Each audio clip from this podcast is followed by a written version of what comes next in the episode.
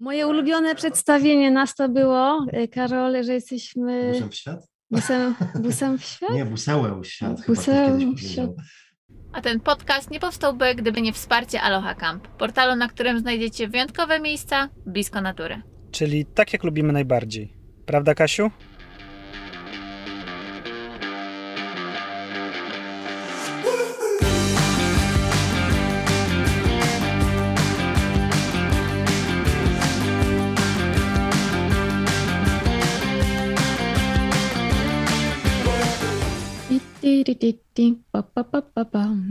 I tak właśnie zaczynamy nasz ostatni sezonowy odcinek. Kasiu, wierzyłaś, że dotrwamy chociaż do dziesięciu? Wierzyć wierzyłam, że, że dotrwamy. Nie wiedziałam, że nie wiedziałam, jak to będzie wyglądać, jak, czego możemy się spodziewać, a okazało się, że, że to jest naprawdę super przygoda. No i już teraz wiemy, że będzie drugi, drugi sezon podcastu nasz, nasz Van, bo, bo tych tematów jest naprawdę bardzo, bardzo dużo. Myślę, że jeszcze was nie jednym zaskoczymy, a zaskoczymy was na pewno naszymi gośćmi, do których baliśmy się w sumie napisać, bo Kasia mi, zadała mi pytanie, jak można byłoby ich przedstawić, a oni już byli tak dużo razy przedstawiani, że ja nie muszę ich przedstawiać, po prostu to jest busem przez świat. Ola, Karol. Witamy, witamy i gratulujemy wam dziesięciu odcinków, a, a propos tego przedstawiania, to często ludzie właśnie tak mówią, że o, ich nie trzeba przedstawiać i tak dalej, ale pomimo tego, że już gdzieś tam kilkanaście lat działamy, to mamy świadomość, że jednak Polska to jest duży kraj, a jeszcze podcasty czy w ogóle internet to jest coś, co dociera nie tylko do Polaków w Polsce, ale do Polaków na całym świecie i nawet jak nas śledzi kilkaset tysięcy ludzi, to w porównaniu do tych kilkudziesięciu milionów, to tak naprawdę ja zakładam, że jednak dziewięćdziesiąt procent ludzi nas nie zna. Także jakby co, jesteśmy busem przez świat, jesteśmy blogerami i youtuberami, którzy od kilkunastu lat podróżują po świecie takim malutkim, kolorowym busikiem i jesteśmy trochę takimi dinozaurami blogosfery, można powiedzieć. Ty kiedyś mówiłeś, że nie dinozaurami, tylko... Tak, bo di- dinozaury to tak mało przyszłościowo brzmią, no bo jednak wymarły, a, a my się nigdzie na razie nie wybieramy, także ja lubię mówić, że my jesteśmy nie dinozaurami, tylko jesteśmy łupkozębem blogosfery, bo to jest taka jaskółka, która żyła w, na Ziemi w czasach dinozaurów, żyje dzisiaj i na razie się nigdzie nie wybiera. Także no. Łupkozaur. Właśnie łupkozaury, przed... łupkozaury, czyli łupkozaury podróżowania, Ola, Karol, busem przez świat. Cześć kochani. Hej. Cześć, witamy. Bardzo się cieszymy, lubimy podcasty, słuchamy waszych podcastów, słuchamy różnych innych podcastów. Cieszymy się, że możemy tutaj wystąpić, bo to pierwszy raz, kiedy występujemy w podcaście podróżniczym, dlatego serio? Że ciągle Karol jest zapraszany do podcastów biznesowych. Tak, no ja się... wtedy nie idę, bo ja nie mam nic do powiedzenia w takim temacie, a więc ja się cieszę. Że... No i też tam, też tam brakowało właśnie takiej tematyki van-life'owej wśród podcastów, także cieszymy się, że ktoś się za to zabrał, bo my już przynajmniej nie musimy. Na pewno super. Byśmy nie mieli już na to cieszymy, cieszymy się bardzo. Ja się też w takim razie, Ola, cieszę, że ty będziesz miała teraz swoją chwilę na to, żeby w podca- podcaście się wy- wypowiedzieć. Wygadać. Wygadać. Słuchajcie, nasze kochane dinozaury, e, łupkozaury, łupkozaury e, podróżowania. No bo wasza przygoda zaczęła się w dwa tysiące dziewiątym roku, to zaczniemy tak w ogóle od takiego samego, samego początku. Jak to się stało? Co, co się zadziało, że nagle postanowiliście rzucić wszystko i zacząć podróżować?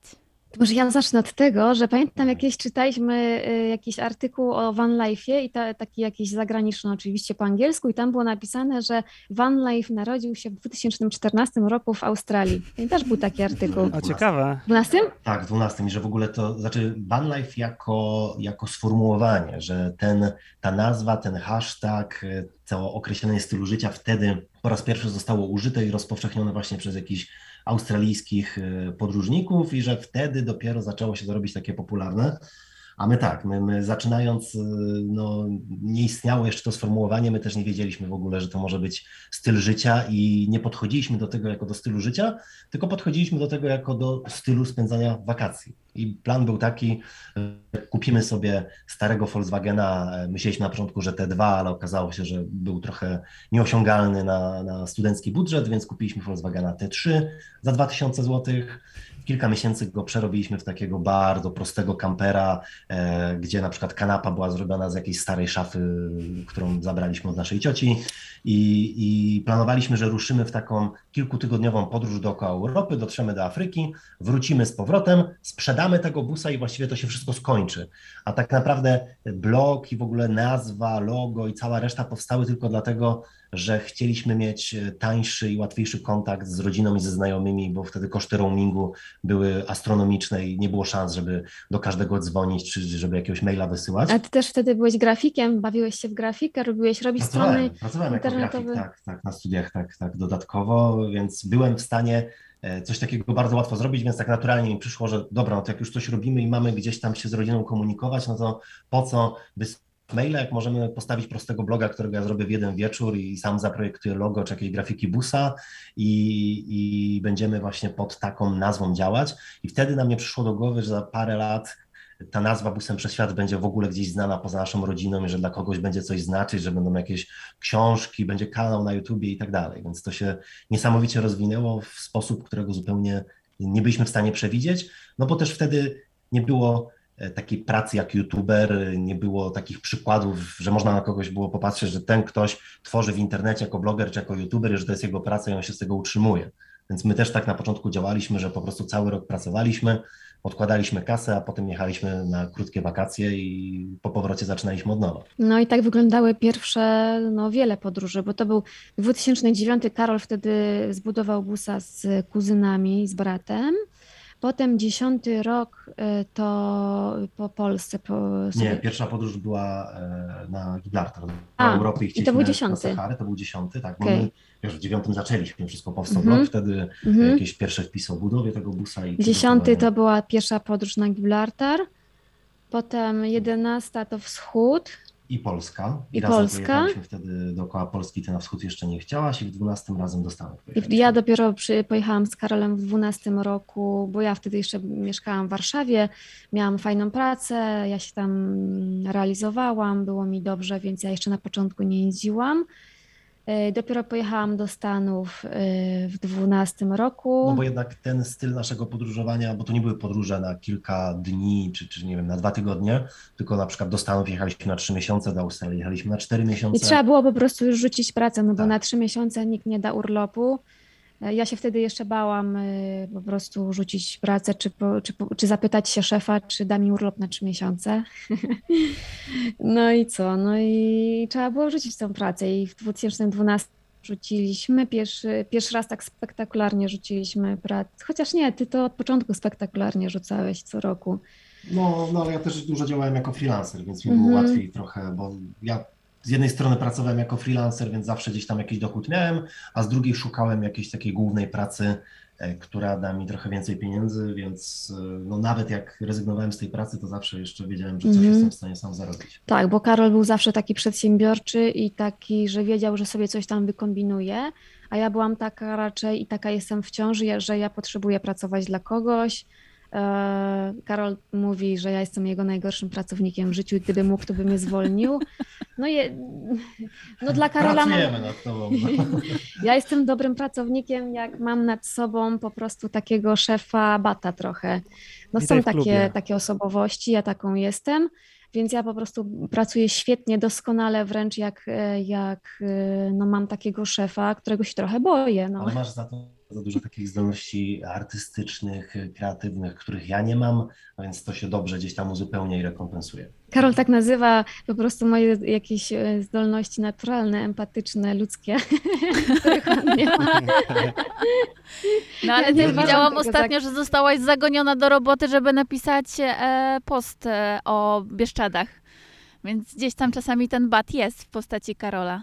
Tak, tak, tak. Ktoś tak. musi tego pilnować, ktoś musi mieć tabelki w Excelu, bo inaczej byśmy kilkanaście lat tego wszystkiego nie tworzyli.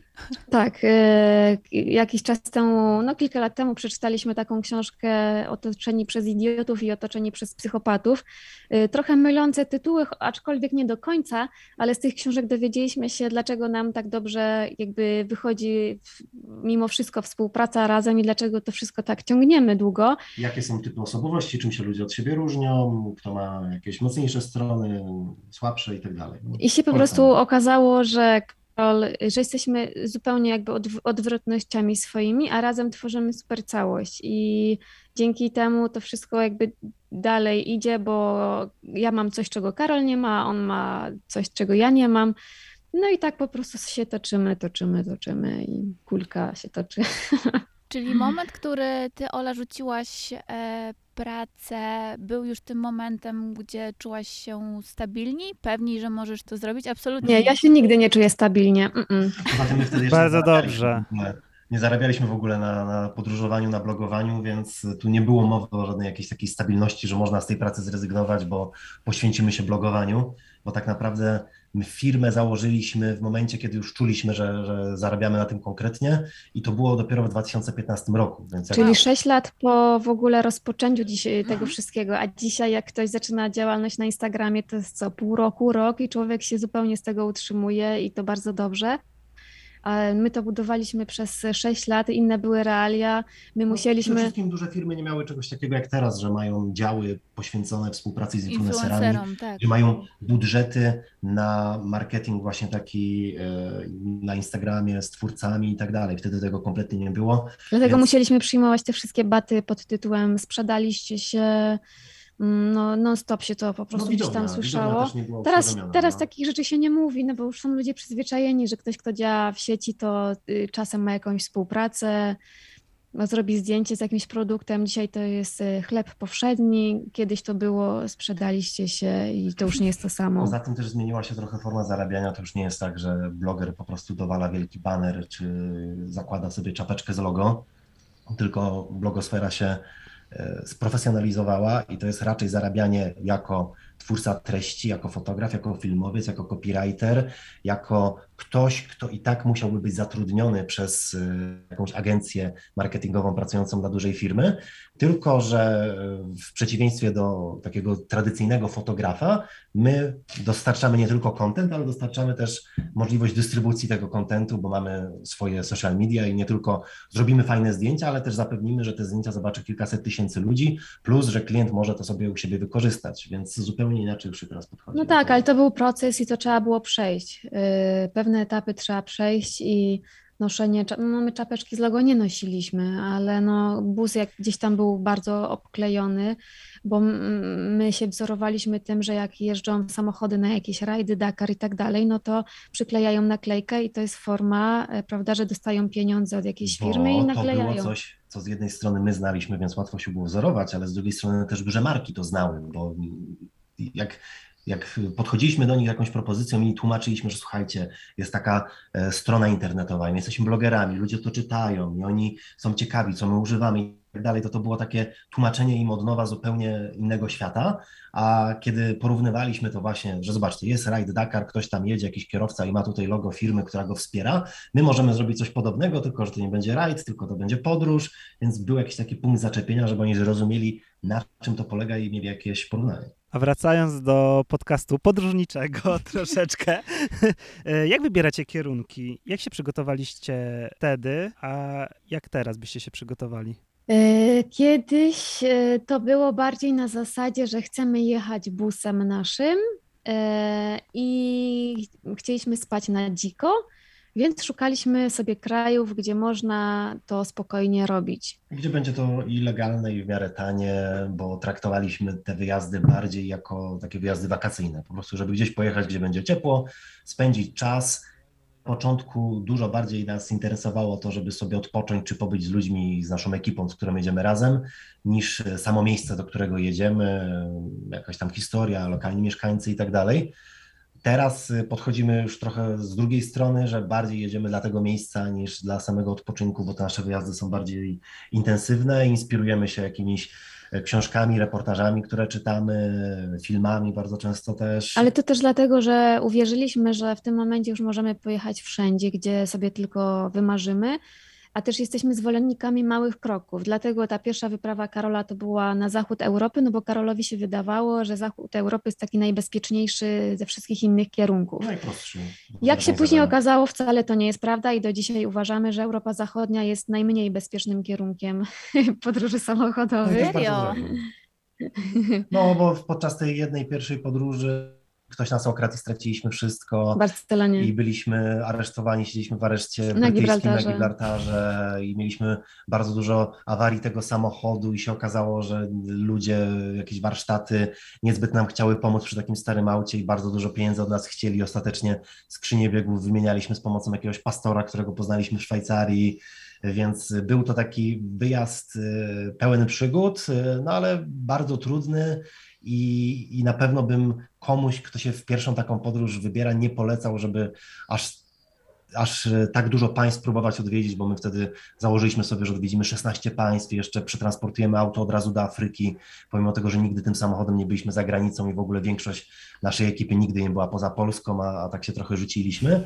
Teraz, gdybym zaczynał jeszcze raz, to pewnie bym najpierw gdzieś pojechał bliżej, jakieś, nie wiem, Czechy, Włochy, coś takiego i skupił się na jednym państwie, czy nawet wręcz najpierw objechał sobie Polskę dookoła i się trochę zapoznał z tym samochodem, uczył się trochę mechaniki, a nam się tak wydawało, że jak ten samochód jeździ po Polsce, jak on ze Świdnicy do Wrocławia i z powrotem przejechał, czyli pięćdziesiąt kilometrów i jest git, no to przecież do Hiszpanii czy do Afryki też dojedzie, no bo to jest to samo, tylko powtórzone trzydzieści razy. Potem się okazało, że no niestety nie do końca i że jak się wjedzie na autostradę i widzi, że ten samochód jakimś cudem jedzie te sto na godzinę, no to nie należy go cisnąć i tak jechać, tylko powoli się toczyć siedemdziesiąt na godzinę i tak się dojedzie dużo, dużo dalej. No i więc to była pierwsza wyprawa, potem pojechał Karol na wschód, no bo to też wydawało mu się, że Ukraina, no to tacy nasi bracia za granicą. No i tak było. No i tak było. I... Bardzo tani, bardzo przyjazny wyjazd. Mm-hmm, tak. A potem stwierdziliśmy, że może te Stany, bo przecież wystarczy tylko busa przetransportować, a tam jest dużo... Ale tam jest dużo pustyni, tam można spać spokojnie pod sam, w samochodzie, tam przecież dużo jeździ takich hipisowskich vanów. Przecież. No i jak wiele osób z naszego pokolenia byliśmy zafascynowani Ameryką, którą znaliśmy z filmów, z jakichś teledysków, w ogóle z popkultury. Jak poczuliśmy nagle, że podróż, która zawsze nam się wydawała nieosiągalna, może nie jest aż taka nieosiągalna, bo koszty życia w wanie i tego rodzaju podróżowania w Stanach są bardzo podobne do tych europejskich, a wręcz nawet tańsze, bo tam jest dużo łatwiej o miejsca na dziko, jest bardzo dużo oficjalnych darmowych kempingów, więc pod tym względem jest naprawdę bardzo, bardzo fajnie tam podróżować.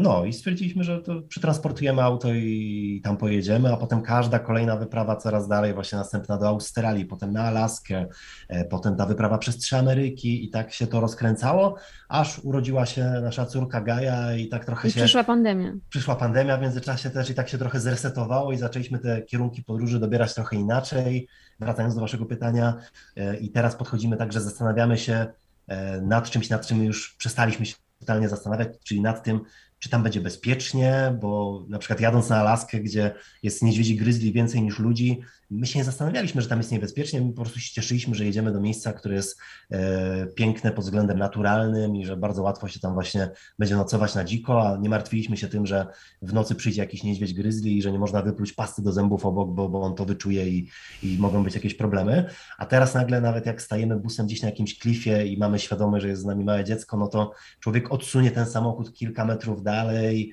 e, zastanowi się nad tym, czy nie jesteśmy za blisko gdzieś jakiejś szemeranej dzielnicy, jednak się to podejście bardzo zmienia. Czyli co? Czyli teraz więcej czasu poświęcacie na, na wyszukiwanie tych konkretnych spotów, tych konkretnych miejsc, gdzie chcecie spać. Czyli już nie ma tej, tego szaleństwa, a dobra, zatrzymajmy się tutaj, tylko teraz, no teraz wiadomo, że jest też łatwiej niż te, te dziesięć lat temu. Mamy najróżniejsze aplikacje czy serwisy, gdzie, gdzie to wszystko jest oznaczone. Czy to oznacza, że wy z tego też korzystacie, czy macie jakieś inne sposoby na szukanie tych bezpiecznych miejsc?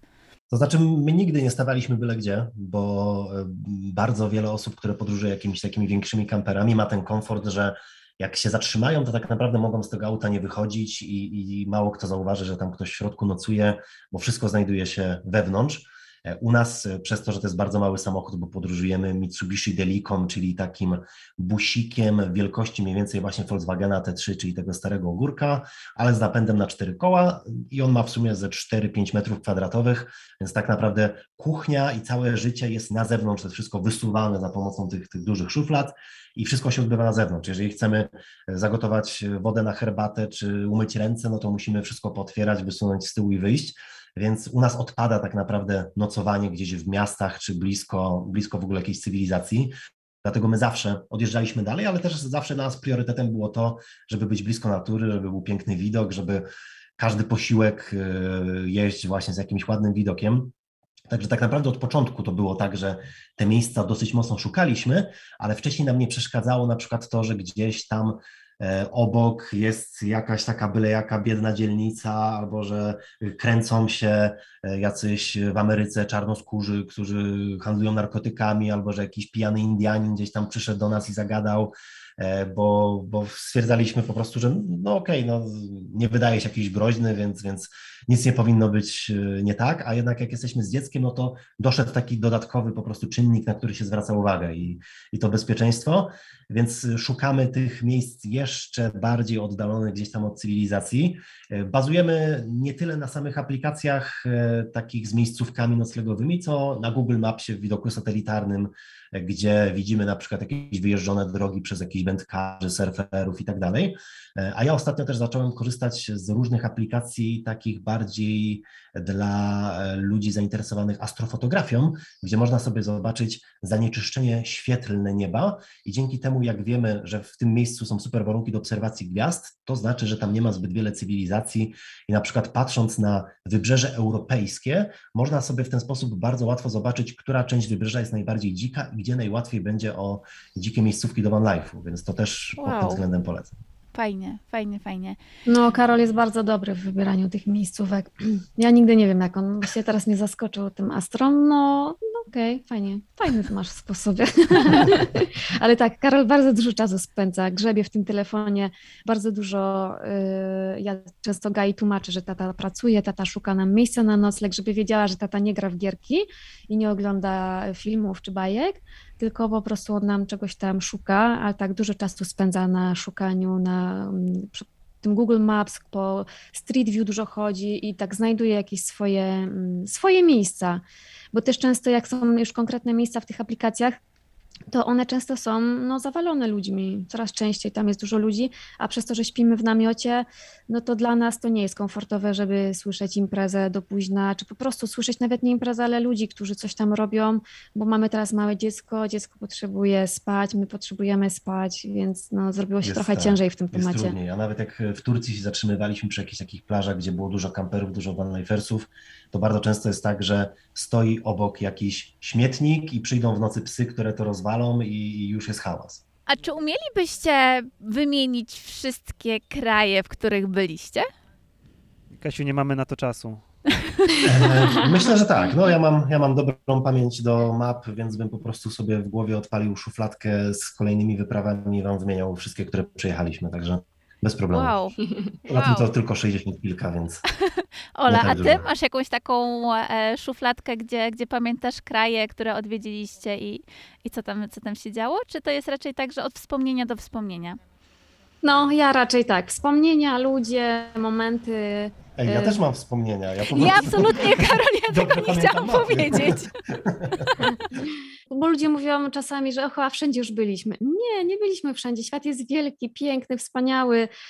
Poza tym powroty są cudowne, bo człowiek jak wraca, to już w ogóle zupełnie jest inaczej jak wraca, bo już ma jakąś wiedzę, już coś wie, może głębiej jakiś temat ogarnąć.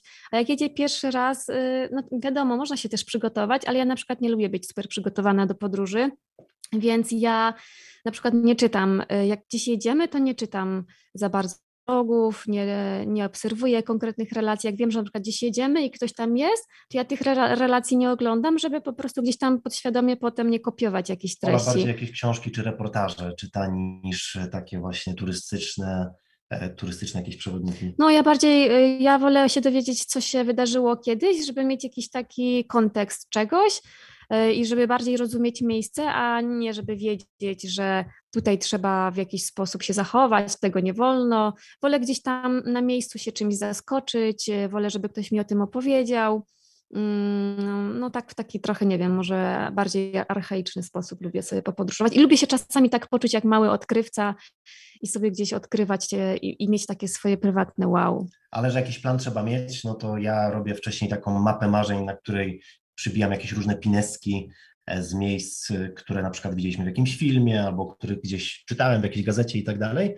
I taką bardzo orientacyjną trasę sobie na podstawie wyznaczam, żeby ogólnie wiedzieć na przykład, że będziemy jechali wzdłuż wybrzeża albo że jedziemy w poprzek kraju, tak jak jechaliśmy na przykład śladami drogi sześćdziesiąt sześć przez Amerykę, ale potem już podróż w trakcie, no to rzadko kiedy mamy plan dalszy niż dwa trzy dni do przodu. Raczej staramy się skupić na tym, co jest teraz, bo też my bardzo dużo e, rozmawiamy z ludźmi, przez to, że ten samochód jest kolorowy, to on bardzo magnetyzuje, przyciąga ludzi, którzy podchodzą i pytają, a, a co to za auto, dlaczego jest tak pomalowane, kim wy jesteście, co to za YouTube, e, albo dziwią się na przykład, że jesteśmy na Alasce, a mamy e, samochód z polskimi tablicami, jak tutaj trafiliśmy i wtedy nagle się okazuje, że ktoś nam coś fajnego poleci, takiego nieturystycznego, albo zaprosi do siebie do domu, gdzieś po prostu na śniadanie, czy żeby pogadać i nagle się okazuje, że gdybyśmy mieli jakiś plan ustalony, no to ten plan musiałby się posypać, czy trzeba by było wszystko przekładać, a tak wolimy właśnie być niezależni i lubimy taką wolność.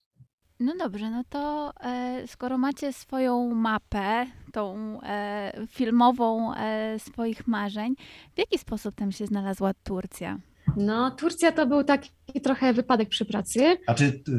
Tak naprawdę Turcja, do której pojechaliśmy teraz, była trochę owocem naszej pierwszej wyprawy do Turcji, właściwie wyprawy do Stambułu w dwa tysiące jedenastym roku, bo od kiedy wtedy dojechaliśmy do Stambułu tak trochę bardziej symbolicznie, bo chcieliśmy po wyprawie na Gibraltar, która była taką wyprawą trochę na najdalszy koniec zachodni, graniczący z Afryką, ja chciałem zrobić wyprawę na drugi kraniec Europy graniczący z Azją. I wtedy tak naprawdę tylko liznęliśmy tej Turcji, dojechaliśmy do Stambułu i pamiętam, że ja byłem zachwycony tą egzotyką, która jest tak blisko Europy i, i która jest tak łatwo osiągalna, a, a taka ciekawa. I wtedy powiedziałem Oli, że musimy kiedyś wrócić do Stambułu, ale już razem, bo wtedy jeszcze byłem bez Oli i, i musimy tam trochę spędzić więcej czasu. I to tak powoli gdzieś tam rosło i czekało, ale ja szczerze mówiąc myślałem, że my tam raczej pojedziemy właśnie na dwa tygodnie do Stambułu i wrócimy, a nie, że pojedziemy na wiele miesięcy i, i będziemy krążyć po całej Turcji.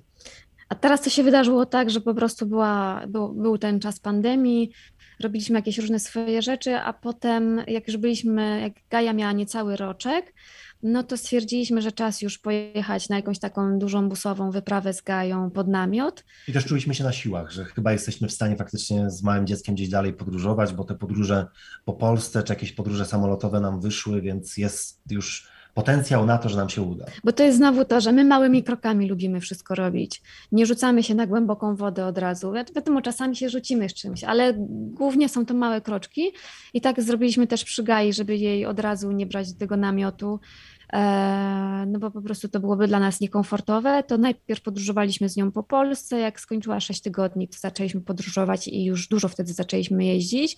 Potem wyprowadziliśmy się na Maderę na cztery i pół miesiąca i potem jak wróciliśmy z Madery, to Gaja miała dziewięć miesięcy i stwierdziliśmy, że dobra, szykujemy się na jakąś podróż busową z Gają. Myśleliśmy o Maroku albo Turcji i Maroko odpadło, no bo te granice, był jakiś problem z nimi. One tak się lubiły otwierać, zamykać, otwierać, zamykać i stwierdziliśmy, że to jest za duże ryzyko i stwierdziliśmy, dobra, no to ta Turcja, szczególnie, że Karol chciał tam wrócić, ja też chciałam tam pojechać. No i czemu nie? No i pojechaliśmy do Turcji. Nie mieliśmy ciśnienia, że musimy tam dojechać, bo z małym dzieckiem no to nie można mieć ciśnienia na nic tak naprawdę, więc sobie spokojnie jechaliśmy przez Rumunię, przez Bułgarię, przez całe wybrzeże bułgarskie. No i w sumie tak się... do Turcji trzy tygodnie jechaliśmy, więc trasę, którą normalnie się robi samolotem pięć godzin, a samochodem zazwyczaj ludzie dojeżdżają w trzy dni. Nam to zajęło aż trzy tygodnie, ale też właśnie mieliśmy takie nastawienie, że jedźmy na razie do Rumunii, jak się okaże, że jednak nocowanie na dziko z małym dzieckiem jest trudniejsze niż nam się wydawało, no to po prostu z Rumunii zawrócimy, ale jak się uda Rumunia, to pojedziemy jeszcze do Bułgarii, jak się uda w Bułgarii, no to jeszcze kawałek do tej Turcji i tak coraz dalej, coraz głębiej i nagle się okazało, że tak naprawdę przegoniła nas dopiero pogoda, przed samymi świętami Bożego Narodzenia zaczęło się już robić po prostu tak deszczowo i tak zimno w Turcji, że to nasze spanie w namiocie I, i życie na zewnątrz już było utrudnione i dlatego stwierdziliśmy, że wracamy. No. Słuchajcie, bo Łukasz, jak rozmawialiśmy z podróżowaniem Łuka, z Łukaszem i z Kasią i Kasia rzuciła pomysł, że jedźmy do Turcji, to Łukasz powiedział, że był w ogóle nie, że, że nie jedźmy tam, że nas zjedzą, zabiją i że w ogóle będzie strasznie i że absolutnie Turcja to zły pomysł. i może nie tyle no, nie i koniec i zamyka się, tylko nie pomagał Kasi w organizacji tego wyjazdu. Jak wy tutaj mm-hmm. mieliście? No bo też mówicie, że wybieracie takie bezpieczne e, miejsca, teraz zwłaszcza jak podróżujecie z, z Gają, chcecie, żeby, żeby było w okolicy bezpiecznie. No tutaj pytanie do was, czy wy nie mieliście też takiego, takiej obawy, takiego strachu? To znaczy e, Turcja, Turcja do pierwszej wojny światowej była tak naprawdę niedemokratycznym krajem, tylko była imperium osmańskim. I w świadomości europejskiej trochę dalej funkcjonuje ta pamięć o tym imperium osmańskim, które podbijało Europę, które próbowało narzucić islam, które porywało małe dzieci, bo Turcy robili z małych europejskich dzieci te takie elitarne jednostki jamczarów, którzy byli przymusowo wcielani do wojska i potem oni byli rzucani na pierwszy front i walczyli tak naprawdę ze swoimi braćmi gdzieś w Europie i generalnie no, nie było zbyt dobrych doświadczeń i całe Bałkany do dzisiaj są pełne nawet takich wiosek, które wciąż mają specjalne mury obronne w małej wiosce, które były przygotowane na to, że w każdej chwili może być najazd Turków, którzy nas okradną, wymordują i ukradną nasze kobiety i dzieci. I pomimo tego, że to było już bardzo dawno, no bo Turcja ta demokratyczna zaczęła się już po pierwszej wojnie światowej za Ataturka, który no już nie żyje osiemdziesiąt lat, no to dalej w świadomości gdzieś tam ten Turek osmański funkcjonuje i trochę się tego Turka, szczególnie starsze pokolenie, boi i gdzieś to dalej przekazuje.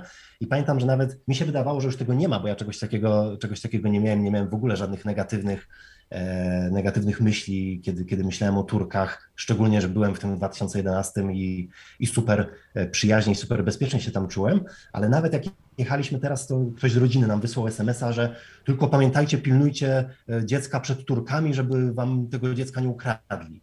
I gdzieś tam jednak w tak tej... niby dla żartów, ale... Niby dla żartów, ale trzy razy dostaliśmy tą wiadomość, więc, więc coś tam, coś tam jakiś strach, strach dalej funkcjonuje, a ten strach zupełnie nieuzasadniony, bo ta dzisiejsza Turcja to już nie jest Turcja sprzed stu lat, tak jak dzisiejsza Polska to nie jest Polska sprzed stu lat i to są ludzie, którzy są bardzo proeuropejscy już właśnie od czasów tych po pierwszej wojnie światowej, którzy chcą wstąpić do Unii Europejskiej, którzy są jedynym islamskim krajem, który jest w NATO i czuć to już od samego początku, nie tylko w Stambule, który jest tak naprawdę w połowie położony na kontynencie europejskim, ale, ale właściwie wszędzie, plus Turcja w zeszłym roku była numerem jeden, jeżeli chodzi o kierunek turystyczny wśród Polaków i wśród wielu innych europejskich państw i oni mają tego świadomość i są bardzo nastawieni na turystę i tak naprawdę z jednej strony właśnie nie mieliśmy żadnego takiego strachu czy negatywnego nastawienia, ale też utwierdziliśmy się w tym na miejscu, bo ja ani przez chwilę nie czułem się tam niebezpiecznie, podejrzewam, że, że ty też nie, a nawet mieszkając w Kielcach mam takie momenty, kiedy czuję się, że a kurczę, chyba wrócę dwa razy, zobaczę, czy tam w aucie nie zostawiłem czegoś na wierzchu, albo jak słyszę, że gdzieś tam ja, ktoś po pijaku się tłucze na parkingu u nas pod, pod blokiem, no to wyjrzę i sprawdzę, czy tam nic niebezpiecznego się nie dzieje, a w Turcji nigdy czegoś takiego nie miałem, pomimo tego, że nocowaliśmy nie tylko i podróżowaliśmy nie tylko po tych turystycznych miejscach, a wręcz tam właściwie w ogóle nie byliśmy, bo spędziliśmy dosłownie kilka dni w tych turystycznych miastach, tylko raczej byliśmy na prowincji. Ale wiadomo, że ostro- ostrożność trzeba zachować wszędzie i zawsze, czy to w Kielcach, czy to w Turcji i my to zawsze powtarzamy. Tak Mamy jest. też znajomych, którzy byli na przykład w Turcji na jakimś wyjeździe rowerowym i opowiadali, że kamieniami w nich rzucali gdzieś tam na wschodzie Turcji, tak, mówię, kiedyś tam. Wiesz, to, to też bardzo zależy od tego, przez jaki teren jedziesz, jak się zachowujesz, nawet w co jesteś ubrana. Tak, ale my, tak, my takich informacji nigdy nie traktujemy zero-jedynkowo, że coś takiego nas może spotkać, dlatego że my nie znamy kontekstu, w jakim zaszła taka jakaś rzecz, tak? Czy właśnie nie wiemy, jak się ktoś zachował, czy czegoś głupiego nie powiedział, tak, nie zrobił. Tak naprawdę nawet wystarczy przez jakąś taką bardziej konserwatywną część Turcji, przez wioskę e, przejechać w, nie wiem, w odsłoniętych ramionach i już ktoś może nawet do tego nie tyle, że odsłonięte ramiona, ale bardziej jakieś takie skąpy, jak to moja mama mówi, kusy, kusa bluzeczka, tak? Że jakieś już cyca tam widać. No, no tak, to... no, ale wyobraźcie sobie, że na przykład na Jasną Górę wchodzicie w stroju kąpielowym albo że wchodzicie w czapce do kościoła gdzieś w Polsce, no to pewnie też by się znalazły osoby, które by mogły gdzieś tam pogonić czy, czy zwrócić uwagę. I no myślę, tak. że tak samo w Turcji jest wiele miejsc, w których po prostu trzeba się odpowiednio zachować. Ubrać. Jak wchodzimy do meczetu, no to zdejmujemy buty i tak dalej. I moim zdaniem, jeżeli się tego wszystkiego przestrzega, no to naprawdę trzeba mieć dużego pecha, żeby gdzieś trafić na negatywną sytuację w Turcji. No tak, zgodzę się, zgodzę się. Pani nam właśnie chciała zaoferować... Pieczywa. O, dawajcie przez, świeżą bułkę z chęcią. Przejechała przez An. parking i, i trąbi i pan, pan, pan, chicos, pan. Aha, jak to we, nieźle, nie? Tak. No i przyjeżdżają handl, handlarze, handlarze i coś tam. I zawsze coś tam, tak. Wczoraj mieliśmy handel wymienny parkingowy, Arek oferował cold brew za jajko, bo zapomnieliśmy kupić jajek, a chcieliśmy zrobić pancake'i i dostaliśmy jajko w zamian za kubek kawy. Więc... No i my kiedyś, tak my kiedyś przehandlowaliśmy rower w San Francisco za tydzień noclegów w takiej fajnej dzielnicy. Wow. Serio? To moje jajko o. teraz wymiękkie, jest na miękko. No ale wiesz, to był porządny Wigry trzy, a nie jakieś tam cold brew hipsterskie. A to akurat do Kasi. Moją kawę zhandlował. A... No najlepiej się handluje nie swoimi ja... rzeczami.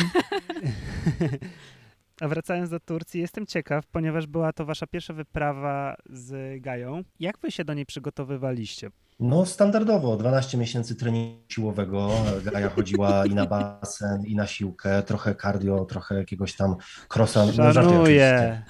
Szanuję. Tak naprawdę nasze przygotowania to było przygotowanie samochodu, który trzeba było mocno zmienić pod podróże z dzieckiem, bo okazało się, że tak jak zazwyczaj spaliśmy w środku tego naszego busika i wydawało nam się, że no takie małe dziecko, które dużo miejsca nie zajmuje, waży tam wtedy pewnie z siedem kilo, no to też się przecież zmieści z nami na łóżku sto sześćdziesiąt centymetrów, ale okazało się, że miejsce potrzebne dla dziecka jest odwrotnie proporcjonalne do wielkości tego dziecka i takie małe dzieci to wręcz wirują podczas snu, rozkopują się, najchętniej to śpią z nogami na twarzy rodziców i nie byliśmy w stanie się zmieścić. Poza tym doszły jakieś dodatkowe bagaże, które potrzebowaliśmy, czy to jakiś wózek, nosidło, jednak na tej małej przestrzeni już się nie wszystko mieściło.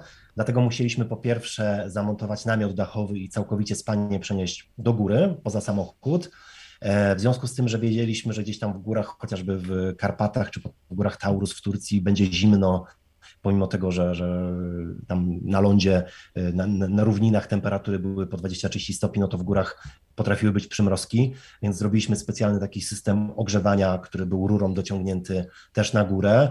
Zrobiliśmy ogrzewanie wody, żeby można było Gaję wykąpać w ciepłej wodzie i parę jeszcze jakichś takich mniejszych przeróbek i myślę, że na tym głównie się skupiliśmy mm-hmm. tak naprawdę, bo te wcześniejsze, mniejsze podróże, o których Ola opowiadała, one były takim, można powiedzieć, rodzajem przygotowania do tego podróżowania z dzieckiem, bo za każdym razem coś tam nowego zauważaliśmy, że a tutaj trochę jakiś inny fotelik, a tu jakaś osłona na szybę, a tu trzeba mieć zawsze ze sobą przekąski, a tu jakiś rodzaj zabawek i tak po trochu, po trochu tego dokładaliśmy i tak naprawdę jak przyszło już do tej podróży, no to po prostu w kilka dni się spakowaliśmy i ruszyliśmy przed siebie. No bo jakichś tam ubrań dla Gai, no to mamy zawsze mało, często po prostu przepieramy je. Jeżeli chodzi o zabawki, no to wystarcza jej taki jeden mały, jedno małe pudełko takiej wielkości laptopa i tam się wszystkie jej zabawki, książeczki mieszczą. I w zasadzie to chyba z rzeczy jej... Aha, i jeszcze, co ważne, no to ja muszę wcześniej narobić jej zup, zawekować do słoików, żeby mieć przynajmniej na te dziesięć dwanaście dni do przodu, żeby codziennie miała tą zupę ciepłą, żeby miała. Więc to jest tyle, jeżeli chodzi o przygotowania do... O, i wanienkę taką o, pompowaną. To widziałam tą wanienkę u was. Gadżet. Gadżet numer jeden, jeżeli chodzi o podróżowanie z dzieckiem, to wanienka, którą dostaliśmy od naszego przyjaciela od, od Pazia, e, którą da się w samochodzie w trzydzieści sekund napompować, rozłożyć nawet właśnie w namiocie dachowym.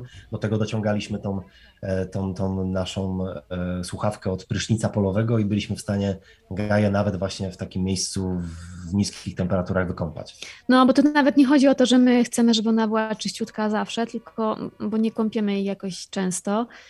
Teraz jak są upały, to wiadomo, że się myje dziecko codziennie, ale wcześniej jak była niemowlaczkiem, no to myliśmy ją tam raz na tydzień ale no jak się załatwi tak porządnie, że jest cała y, po prostu w, tych, w tym załatwieniu, w kupie w sensie.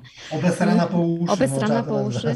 No to wtedy trzeba wykąpać. Ta wanienka była właśnie na takie sytuacje obesrania po uszy, które się zdarzyły, no i jak było bardzo zimno na, gdzieś tam w Karpatach rumuńskich, no to trzeba było tą wanienkę pompować i ją, i ją wykąpać. No nie było przeproś. Słuchajcie, wracając do, do Turcji, no wspomnieliście, że nie planujecie do przodu, ale mieliście chyba jakieś takie punkty, które to są takie must see, albo które na pewno wiedzieliście, że, że chcecie zobaczyć. Czy mieliście je wyznaczone i pod to podróżowaliście, pod to wiedzieliście, że okej, okay, no to jak dojedziemy tam, to zaczniemy myśleć o planie na, na, na następny nasz taki checkpoint.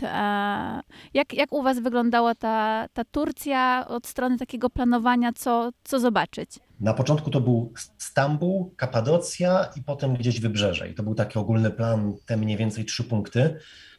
Kapadocja była takim mastem, bo też od wielu lat jak gdzieś po raz pierwszy zobaczyliśmy zdjęcia Kapadocji i tych balonów, które latają nad księżycowymi skałami i pamiętam, że zobaczyliśmy, że tam był rozłożony namiot, więc chyba da się tam nocować na dziko.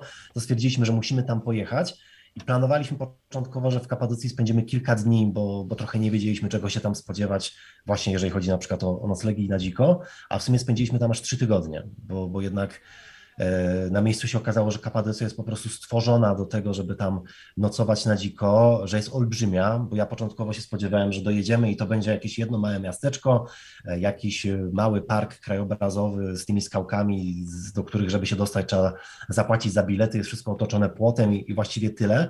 Okazało się, że zanim dojechaliśmy do Goreme, czyli do tego takiego centrum Kapadocji, no to już przez kilkadziesiąt kilometrów wcześniej były te skały, były te pustynie i już to wyglądało niesamowicie, a na miejscu jest tak dużo takich dzikich miejscówek, są zaraz nad tym miastem, właściwie z każdej strony są góry, na których jest bardzo dużo takich szutrowych tras, gdzie można sobie tam wjechać i też jest bardzo dużo vanlifersów, Którzy, którzy tam mieszkają, właściwie na każdym tym cypelku gdzieś tam było widać jakiegoś, jakiegoś kampera czy jakąś przyczepę, ale pomimo tego, że tych ludzi było dosyć sporo, no bo podejrzewam, że w całej tej Kapadocji gdzieś tam z kilkadziesiąt takich samochodów spotkaliśmy, no to jednak było na tyle dużo tego miejsca, że tak naprawdę dopiero gdzieś tam na horyzoncie widzieliśmy ten kolejny samochód i w tych miejscach było też, to była super pozycja do tego, żeby obserwować te balony. Balony, których jest tam bardzo dużo i które latają właściwie codziennie, bo przez ponad dwieście pięćdziesiąt dni w roku, przez dwie trzecie roku startują tych balonów, jest od stu do dwustu, więc to jest naprawdę niesamowity spektakl i bardzo wiele z tych firm ma swoje lądowiska właśnie tam na tych wzgórzach dookoła Goreme, więc bardzo często było tak, że rano tam o piątej, szóstej nas budziły balony, które były pompowane dosłownie kawałeczek od nas i stamtąd startowały.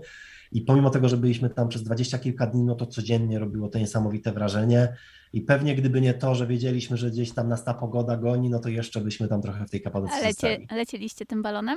Nie, nie. Chcieliśmy, ale małe dziecko nie może, bo tam jest tak, że ten balon podczas lądowania, on się bardzo często przewraca o dziewięćdziesiąt stopni i jest instrukcja, że musisz się złapać takiej specjalnej liny, bo wtedy jak upadniesz, no to niczego sobie nie połamiesz. A Gaja ma jeszcze trochę problem z ogarnianiem przeciwstawnych kciuków i ze słuchaniem instrukcji. Ale jak to przecież miała, wiesz, dwunastomiesięczny trening, hej, hej, hej. No właśnie, ale nie pod tym kątem, to było w warunkach polskich z gromem, więc jednak trochę inny klimat, nie była przygotowana. No nie polecieliśmy, ale też głównie dlatego, że nie wiedzieliśmy jak zareaguje. Tam się wchodzi do tego kosza z obcymi ludźmi, tam leci z dwadzieścia osób w środku w tym koszu. Bo podejrzewam, że jakaś firma by się znalazła, która znalazła, by przymknęła oko na te tak. przepisy, jakbyśmy zapłacili za bilet. No na pewno, to jest Turcja, tam to jest dziki zachód, w sensie wschód dziki, więc na pewno byśmy dali radę z tym, żeby jednak ona mogła polecieć, ale też nie chcieliśmy, no bo tak, nie wiadomo jak zareaguje. Ruszymy, dwadzieścia osób na pokładzie, Gaja zacznie płakać na przykład i co? I cała reszta dwudziestu osób będzie miała swoje chwile, o których marzyli, tak, takie wakacyjne, balonowe, magiczne chwile będą mieli z Gają, która ryczy przez godzinę. No nie, jakby... Zawsze byliśmy też takimi ludźmi, kiedy Gai nie było z nami, że nas denerwowało, jak rodzice dają się dziecku wypłakiwać gdzieś i, i dziecko płacze, a, a rodzic po prostu sobie gdzieś tam coś tam robi.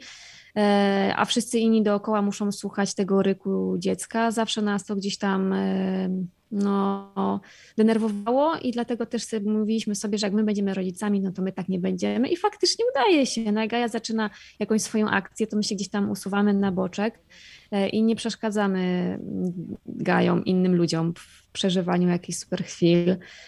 Dlatego też na przykład teraz do restauracji nie chodzimy, no bo to nie jest przyjemność ani dla nas, ani dla ludzi dookoła, żeby małe dwuletnie dziecko gdzieś tam rozrabiało dookoła, więc po prostu przez tą chwilę sobie daliśmy spokój z restauracjami. No wrócimy do tego, no to są etapy, z dzieckiem są etapy różne i jeszcze do niedawna chodziliśmy do tych restauracji, teraz przez jakiś czas nie będziemy, aż Gaja się nauczy siedzieć i zacznie po prostu cieszyć się takimi wizytami w restauracji, a zacznie. I to też jest właśnie ważne, to co Ola powiedziała, że dziecko ma różne etapy i że trzeba się trochę do tego dostosować, jeżeli chce się podróżować z dzieckiem i nie chcemy się zniechęcić, nie chcemy się frustrować, bo podejrzewam, że gdybyśmy próbowali od samego początku podróżować w ten sam sposób, co wcześniej, czyli tak bardzo intensywnie, gdzie my zazwyczaj spędzaliśmy w jednym miejscu jeden dzień. Jak na przykład jechaliśmy przez Amerykę przez trzy miesiące, no to tam było około osiemdziesiąt miejsc, które my odwiedziliśmy. Natomiast z dzieckiem nie da się już takiego tempa robić, musi być taki trochę bardziej slow life i slow travel i dlatego bardzo często było tak, że w środku dnia na przykład szukaliśmy jakiegoś parku albo po prostu jakiejś plaży, gdzie zatrzymywaliśmy się, żeby albo Gaja miała drzemkę, albo po prostu żeby się pobawiła w piachu i normalnie coś takiego bez dziecka nigdy byśmy nie zrobili, bo by nam się wydawało, że marnujemy życie i, i bez sensu będziemy kilka godzin siedzieć gdzieś tam na jakimś trawniku, a tu przez to, że chcieliśmy się do niej dostosować, żeby właśnie ta podróż była bez stresu, i żeby w ogóle była możliwa, no to sami zaczęliśmy to doceniać i nagle się okazuje, że w sumie to tak się fajnie spędza czas i odnajdujemy zupełnie inne miejsca, poznajemy miasta z zupełnie innej perspektywy, nagle się okazuje, że nawet w Stambule, w centrum znalazł się jakiś park, który jest po prostu schowany za wielkimi murami i pomimo tego, że ja tam dziesięć lat wcześniej byłem i że chodziłem, to nie miałem pojęcia, że tam jest taki piękny park, a teraz tam trafiliśmy, no bo była z nami Gaja. Czy, czy to oznacza, że Gaja w jakiś sposób nauczyła, czy uczy was innego podróżowania? Tak, takiego spokojniejszego. My zawsze byliśmy takimi harpaganami podróży i my chcieliśmy zobaczyć wszystko, być wszędzie, poznać wszystkich. I tak nawet nie zauważyliśmy tego, że takie intensywne podróżowanie bardzo nas drenowało, bardzo nas wyczerpywało i dopiero teraz, jak jest Gaja, to widzimy, jak intensywne było nasze życie przed Gają. Było fajne, doceniamy, był to bardzo długi, ciekawy etap, ale no bardzo intensywny. Ale też wtedy mieliśmy takie trochę nastawienie, że być może to jest nasza ostatnia taka podróż, no bo nie znaliśmy wtedy jeszcze nikogo, kto by z podróżowania uczynił swój sposób na życie, może poza jakimiś gwiazdami telewizji, więc, więc to się raczej wydawało nieosiągalne i ciągle było tak, że dobra, teraz jesteśmy cztery miesiące w Australii, no to wykorzystajmy ten wyjazd na maksa, bo być może to jest ostatnia duża podróż i za rok już takiej nie będzie, będzie pójść do korpo i wrócić do normalnego życia. A teraz się okazało, że no jednak to już jest nasz sposób na życie i większość roku spędzamy w podróży i da się po prostu tak podróżować i tak żyć. Gdzie poszliście? Ka- Kasia poszła ale się położyć już na poduszkę, Kasia. I wiesz, bo miała takiego bąbla od usypiania. Nieprawda! Długopis, chciałam tutaj zapisać jedną rzecz. Widzisz, Kasia jest zainspirowana, ona tutaj będzie zapisywać. Tak, ja, bo wiecie, my mamy tu całą, jak zwykle, całą listę tematów do, do, do poruszenia.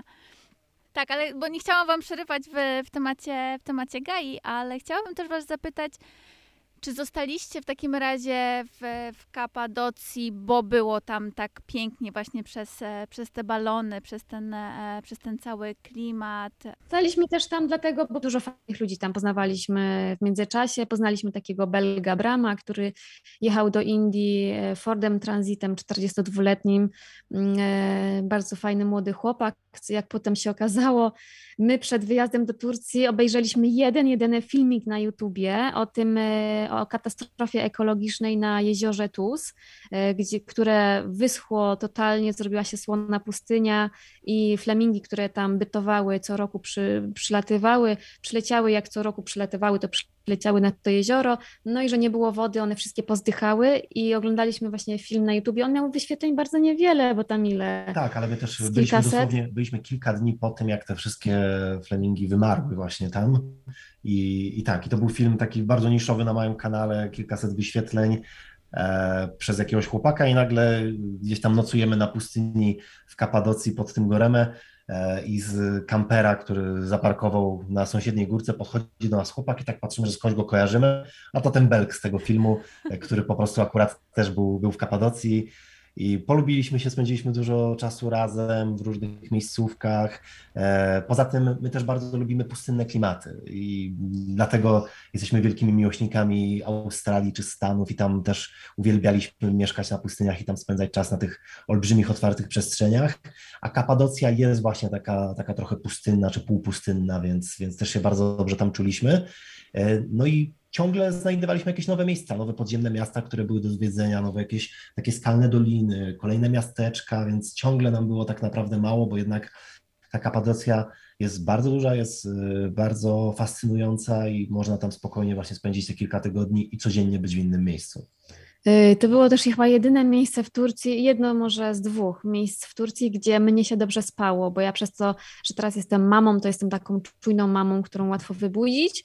No i yy, na tej pustyni w końcu mnie nic nie wybudzało. No, było daleko do miasta, daleko do innych busów, yy, daleko do zwierząt, więc zwierzęta nie przyszły, chociaż potem już przyszły, bo już, już byliśmy tam tak długo, że się te zwierzęta dowiedziały o nas w końcu, ale przez długi czas nikt sam nam nie przeszkadzało w nocy, więc ja po prostu spałam w końcu, yy, a tak to bardzo się męczyłam w tym namiocie przez to, że no, mam teraz taki bardzo płytki sen jako mama i wszystko mnie wybudza i nawet Gaja super spała w tym namiocie, ona była w ogóle bardzo dzielna, chyba najdzielniejsza z nas wszystkich, a jednak y, gdzieś no, to moje bycie mamą i, i ten sen mój taki płytki bardzo nam ten wyjazd psuł, bo ja byłam często y, niewyspana, byłam zła, no nie była to łatwa dla mnie podróż.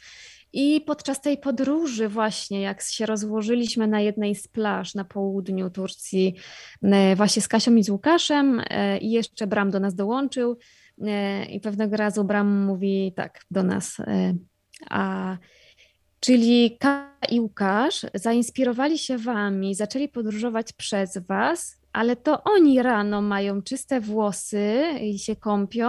Jedzą zapiekanki wy... z piekarnika, mają wielki wypasiony kamper. A wy dalej śpicie w namiocie. Co tu poszło nie, nie tak? I było takie, to jest bardzo dobre pytanie. Coś poszło zdecydowanie nie tak. Co to my inspirujemy ludzi, tak? Zainspirowaliśmy wielu i, ci, i tych wielu zaczęło spać w dużych, pięknych, wypasionych bohobusach, a my dalej w tym namiocie po prostu jak włóczędzy. Bo nam zawsze zależało na tym, żeby, żeby ten samochód był nieduży, żeby miał napęd na cztery koła, żeby wszędzie się zmieścił, żeby bez problemu parkować w miastach i tak dalej. I odrzucaliśmy przez to w ogóle pomysł jakiegoś takiego dużego kampera.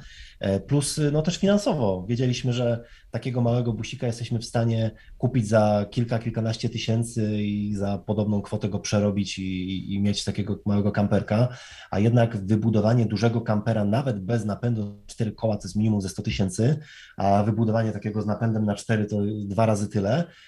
I było to dla nas nieosiągalne, ale tak się wszystko w międzyczasie poskładało, że z jednej strony właśnie urodziła się Gaja, więc ta potrzeba dużego busa stała się jeszcze, jeszcze mocniejsza. I podkreślam, że to nie przez Gaję, tylko przeze mnie, przez mój sen, bo ty czasami tak jest, że można właśnie dużo rzeczy zrzucać na dziecko, że teraz przez dziecko to to, tamto, sram to.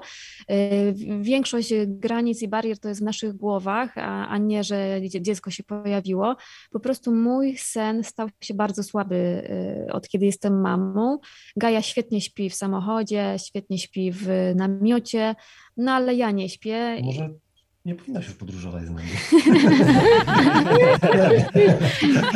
Będzie dużo. Kolejne dobre pytanie. No, no, a kończąc jeszcze, a z drugiej strony na tyle udało nam się biznesowo tą, tą naszą działalność taką pasywną rozwinąć, że jesteśmy w stanie być przez osiem miesięcy w podróży, a sklep internetowy, nasze książki, kursy i cała reszta dają nam na tyle dużo pieniędzy, że jesteśmy w stanie się po prostu z tego utrzymywać, to doszliśmy do momentu, kiedy możemy sobie pozwolić na takiego dużego kampera i jesteśmy właśnie w trakcie budowy takiego dużego i no w tej chwili mamy już trzy busy, bo mamy tego starego Volkswagena, od którego wszystko się zaczęło, mamy tą Delikę, którą podróżujemy teraz, w Stanach mamy takiego troszeczkę większego, ale, ale wciąż niedużego Forda, którym realizujemy podróż przez trzy Ameryki, która została na razie w połowie wstrzymana i teraz będzie właśnie ten czwarty duży kamper Renault cztery na cztery, w którym który podejrzewam, że docelowo zastąpi wszystkie te pozostałe trzy, które pewnie trzeba będzie posprzedawać i nim będziemy podróżować i, i to już będzie takie auto, w którym czujemy, że faktycznie będziemy w stanie żyć tam niezależnie od pogody, niezależnie od miejsca, czy, czy właśnie nie trzeba będzie już gdzieś tam jechać bardzo na uboczu, tylko nawet czasem będzie można na zwykłym parkingu się zatrzymać. Także podejrzewam, że, że te podróże będą jeszcze łatwiejsze teraz z dzieckiem. No, bo trochę nam było szkoda, że musimy się z Gają teraz odsuwać innych samochodów, bo też chcielibyśmy czasami z innymi ludźmi pobyć. Tylko ja tam widziałam, że nie rezygnujecie chyba z namiotu. Dobrze widziałam? Dobrze, dobrze, dlatego, że my kochamy spać w namiocie, kochamy Mimo spać. Mimo twojego niewyspania i... E... Tak, jak ja jestem w namiocie, ja, ja sobie czasami po prostu w dzień wchodzę do namiotu. Ja kocham po prostu być w namiocie. Tylko, że to nie będzie taki namiot dachowy, to będzie po prostu podnoszony dach w tym naszym busie i u góry będzie takie drugie łóżko. Dodatkowe spanie. Takie, że na przykład jak sobie pojedziemy tym busem do Australii, gdzie no, spanie w samochodzie, w środku, w blaszaku to byłaby zbrodnia, bo tam najlepiej się śpi po prostu pod chmurką. Nawet jak ktoś... Yy, Ma, ma samochód, nie ma, nie ma namiotu dachowego, to my zawsze polecamy, żeby w Australii kupić sobie taki prosty mm, namiot z moskitierą samą, żeby spać tam pod gwiazdami, bo to jest to odgłosy Australii, to niebo. Y, po prostu Australia jest tak cudowna do spania pod chmurką. O nie. O nie, Kasiu, chyba wybraliśmy zły temat, no nie? Chyba musimy nagrać z Australii też jeden odcinek, skoro tak ładnie opowiadasz. No, przydałoby się właśnie. Tak, Australia, Stany to są takie nasze wspaniałe kierunki, takie koniki, takie, takie miejsca, za, których, za którymi tęsknimy. Jak ja jestem w Stanach, to ja już tęsknię za nimi. Ja jestem tam w Stanach i ja już po prostu tęsknię, bo ja już wiem, że za niedługo wrócimy i że już nie będę, że będę daleko. I ja po prostu już będąc jeszcze, zaczynając podróż po Stanach już tęsknię. No, ale do Turcji też na pewno, do Turcji też na pewno musimy wrócić, bo Turcja jest w ogóle olbrzymia i często ludzie sobie nie zdają z tego sprawy, bo jednak wycieczki turystyczne głównie skupiają się na tej rywierze tureckiej, czyli tam okolice Side i Antalyi, a Turcja samego wybrzeża ma ponad siedem tysięcy dwieście kilometrów, więc to jest na tyle duże wybrzeże położone nad czterema, czterema morzami, że no jest, jest co zwiedzać i pomimo tego, że my tam byliśmy kilka miesięcy, no to myślę, że tak połowę Turcji może zobaczyliśmy, a całą tą wschodnią i północną część chcemy jeszcze zobaczyć. Znaczy przede wszystkim dziewięćdziesiąt procent wycieczek, które są organizowane z Polski, to są wycieczki albo do Side, albo do Antalyi, czyli nad Morze Śródziemne, w tą taką część, którą tam kiedyś Kleopatra dostała w prezencie ślubnym i tak dalej. I tam jest najlepsza pogoda, tam jest najcieplej, więc tam są wszystkie te kurorty, ale to jest miejsce, które zostało właśnie bardzo sztucznie stworzone pod te kurorty, całe Te, te miasta, chociażby Antalya, to było małe miasteczko, w którym mieszkało kilkadziesiąt tysięcy ludzi jeszcze trzydzieści lat temu, a teraz to jest olbrzymia metropolia, która się niesamowicie rozrosła i, i to stare miasto zajmuje może z pięć procent teraz tej, tej, tej całej, całej, całego tego olbrzymiego, olbrzymiego miasta. I tam w okolicy też ciężko jest zobaczyć coś takiego ciekawego, niezwiązanego z samym wybrzeżem. Jak tam się jedzie, no to raczej po to, żeby robić zakupy gdzieś tam na, na bazarach z chińszczyzną, czy po prostu leżeć sobie na plaży. A my polecamy, żeby chociażby zrobić tak, że dolecieć sobie do Stambułu, w Stambule wynająć samochód, jeżeli ktoś już nie chce się rzucić na, na przyjeżdżanie z Polski, co oczywiście jest, jest jeszcze lepsze, ale właśnie w Stambule wynająć samochód i zrobić sobie takie kółeczko, ze Stambułu pojechać do Kapadocji, z Kapadocji pojechać potem na południe na to wybrzeże i tam całym wybrzeżem Morza Śródziemnego, a potem Morza Egejskiego można zrobić kółko aż z powrotem do Stambułu, po drodze odwiedzając dużo mniej turystyczne miejsca, bo też każda ta część wybrzeża jest inna. Te wybrzeże południowe, właśnie ta riwiera turecka, ona jest taka gorąca i, i dosyć sucha i płaska i gdzieś tam dopiero w tle daleko są te góry Taurus, a na przykład wybrzeże Morza Egejskiego, czyli tam bardziej, gdzie jest na przykład starożytne miasto Efes, czy tam gdzie jest Mira, tam jest dużo bardziej zielono i my tam jadąc czuliśmy się trochę jak w Kalifornii czy jak w Oregonie, gdzie po tych takich zielonych, zalesionych wzgórzach jedzie się samochodem, w dole widać ten ocean, ta droga często zjeżdża na dół do jakichś pięknych zatoczek. Tam jest na przykład jedna z takich najpiękniejszych ukrytych plaż w Turcji, czyli Dolina Motyli, taka bardzo hipisowska miejscówka, która jest dostępna tylko po bardzo trudnym szlaku pieszym albo od strony morza i takich zatoczek jest tam naprawdę bardzo dużo. Czy, czy chociażby ta najpiękniejsza Zatoka Oludenic, która jest bardzo często pokazywana na katalogach turystycznych, a ona się znajduje tak naprawdę wiele godzin jazdy od tych miejsc, w których znajdują się kurorty. I tam warto na pewno pojechać, bo dla nas samo to Side, Antalya i te okolice, one były bardzo rozczarowujące, no bo, bo Alanya, nie były ciekawe. Alanya była rozczarowująca, a Antalya, Antalya, no, Antalya wiesz, stare, stare miasto, było, stare tak. miasto było piękne, tak, tak, mm. tak, no ale cała reszta była rozczarowująca. I jeżeli ktoś już naprawdę chce jechać do Turcji i chce jechać z biurem podróży i ma do wyboru właśnie Alanyę, Antalię czy Side, to my polecamy wybrać Antalię. Według nas tam było najwięcej mm, ładnych, fajnych rzeczy do odwiedzenia, było najciekawiej.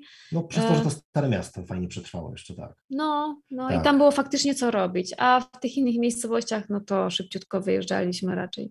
To, co fajne w Turcji, to też pozostałości Imperium Rzymskiego, czy właściwie Imperium Bizantyjskiego, pozostałości Greków, bardzo dużo tych antycznych ruin, które w tych miejscach bardziej turystycznych, no to to są takie, można powiedzieć, otwarte muzea trochę, w sensie muzea na otwartym powietrzu, jak, jak chociażby Efes, czyli najlepiej zachowane właśnie starożytne miasto w Turcji, ale w tych rejonach mniej turystycznych, gdzie na przykład jak jechaliśmy nawet z okolic Antalii do, do tego do miejsca, do tego jeziora nazywanego Maldiwami tureckimi, Rasalda, to tam też jedzie się, jest, jest kilka dróg, przez które można pojechać, ale jak się pojedzie tak trochę bardziej przez góry, to tam jest bardzo dużo właśnie takich starych ruin, które są w ogóle nieotoczone niczym, nie są ogrodzone i można sobie wjechać samochodem, nawet tam przenocować e, przy jakichś starych e, łaźniach rzymskich, które mają ponad dwa tysiące lat. I to jest naprawdę niesamowite doświadczenie, jak się chodzi po takim starożytnym, opuszczonym mieście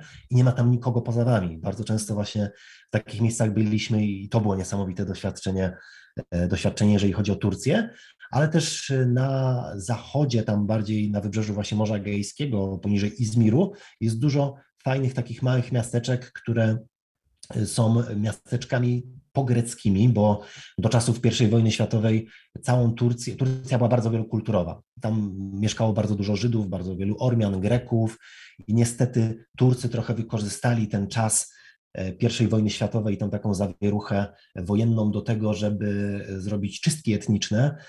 Bardzo wielu, bardzo wielu właśnie Greków, Ormian czy Żydów zostało wymordowanych, bardzo wielu zostało wysiedlonych, były robione wręcz takie marsze śmierci, które polegały na tym, że okej, my was nie wymordujemy, wy możecie się przeprowadzić, macie tutaj kolejną wioskę do zasiedlenia, ale tysiąc kilometrów stąd i macie z buta w zimie przejść góry Taurus.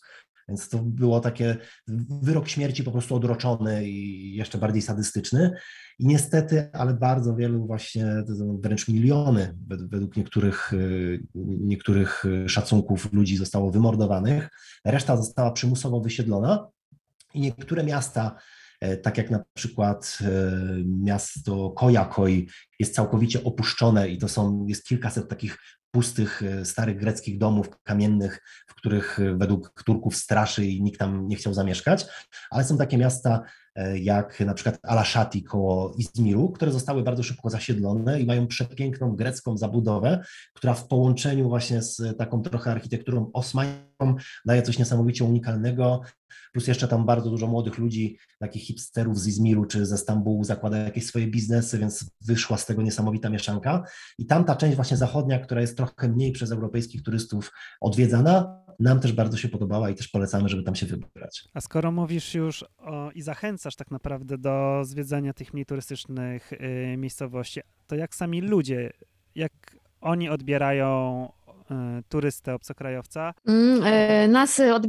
generalnie turystów y, chyba wszystkich, jak tak rozmawialiśmy z innymi ludźmi, jak przyglądaliśmy się, to oni traktują wspaniale, traktują, traktują tak nieturystycznie, mam wrażenie, bo jak potem pojechaliśmy do tej turystycznej części i tam się przyglądaliśmy, no tam, tam już po prostu jest turystycznie, tam jest jak wszędzie indziej, gdzie już te miejsca są od wielu lat przez turystów opanowane, no to, to, to są takie klasyczne miejsca turystyczne, ale tam cała reszta miejsc w Turcji, to oni traktują ludzi absolutnie nie jak turystów.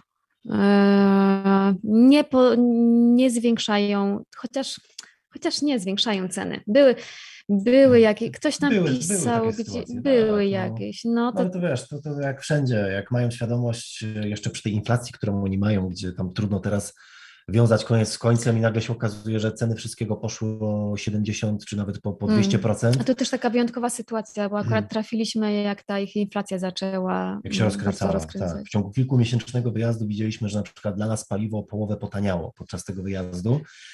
Jedzenie potrafiło, obiad potrafił nas kosztować po trzy cztery złote za, za, za cały obiad, mm. więc naprawdę mega tanio w porównaniu do tego, co jeszcze w Turcji było parę lat temu, która i tak jest tania, ale, ale nie aż tak. I czasami faktycznie te ceny nam zwiększali, ale to dalej było dla nas tanio, więc jakby zero problemu. To, to no, nie, nie czuliśmy wtedy gorzej, że nas traktują jakoś, no wiadomo, no traktują, no będziemy turystami, no jesteśmy tam gringo, przyjeżdżamy, więc no fajnie, że oni dla siebie chcą taniej sprzedać, bo mają ciężką sytuację, że się wspierają i to jest super i zrozumiałe to jest, ale jak widzieli nas z Gają, jak byliśmy z Gają gdziekolwiek, szliśmy do sklepu gdziekolwiek z nią, no to była zupełnie inna sytuacja, bo od razu, po pierwsze mieliśmy zawsze taniej, po drugie zawsze jej dawali mm, coś za darmo. Tak, bo mm. oni, oni z jakiegoś takiego niewyjaśnionego powodu, którego sami nie znają, bardzo kochają dzieci, co po prostu od wielu pokoleń kulturowo jest jakoś tak ugruntowane przez to, że tam się zawsze mówiło, że dziecko i rodzina to jest skarb i że wielodzietne rodziny były tak bardzo promowane i doceniane, to oni nawet widząc właśnie naszą Gaję, od razu ją chcieli brać na ręce, dawali jej jakieś upominki, a to truskaweczka, to jakieś jabłuszko, a to jakiegoś cukierka i naprawdę się wręcz rozpływali. Czasem też byliśmy w szoku, bo nawet młodzi faceci podchodzili, brali ją na ręce i sobie robili zdjęcie i pytali, czy mogą sobie z naszym dzieckiem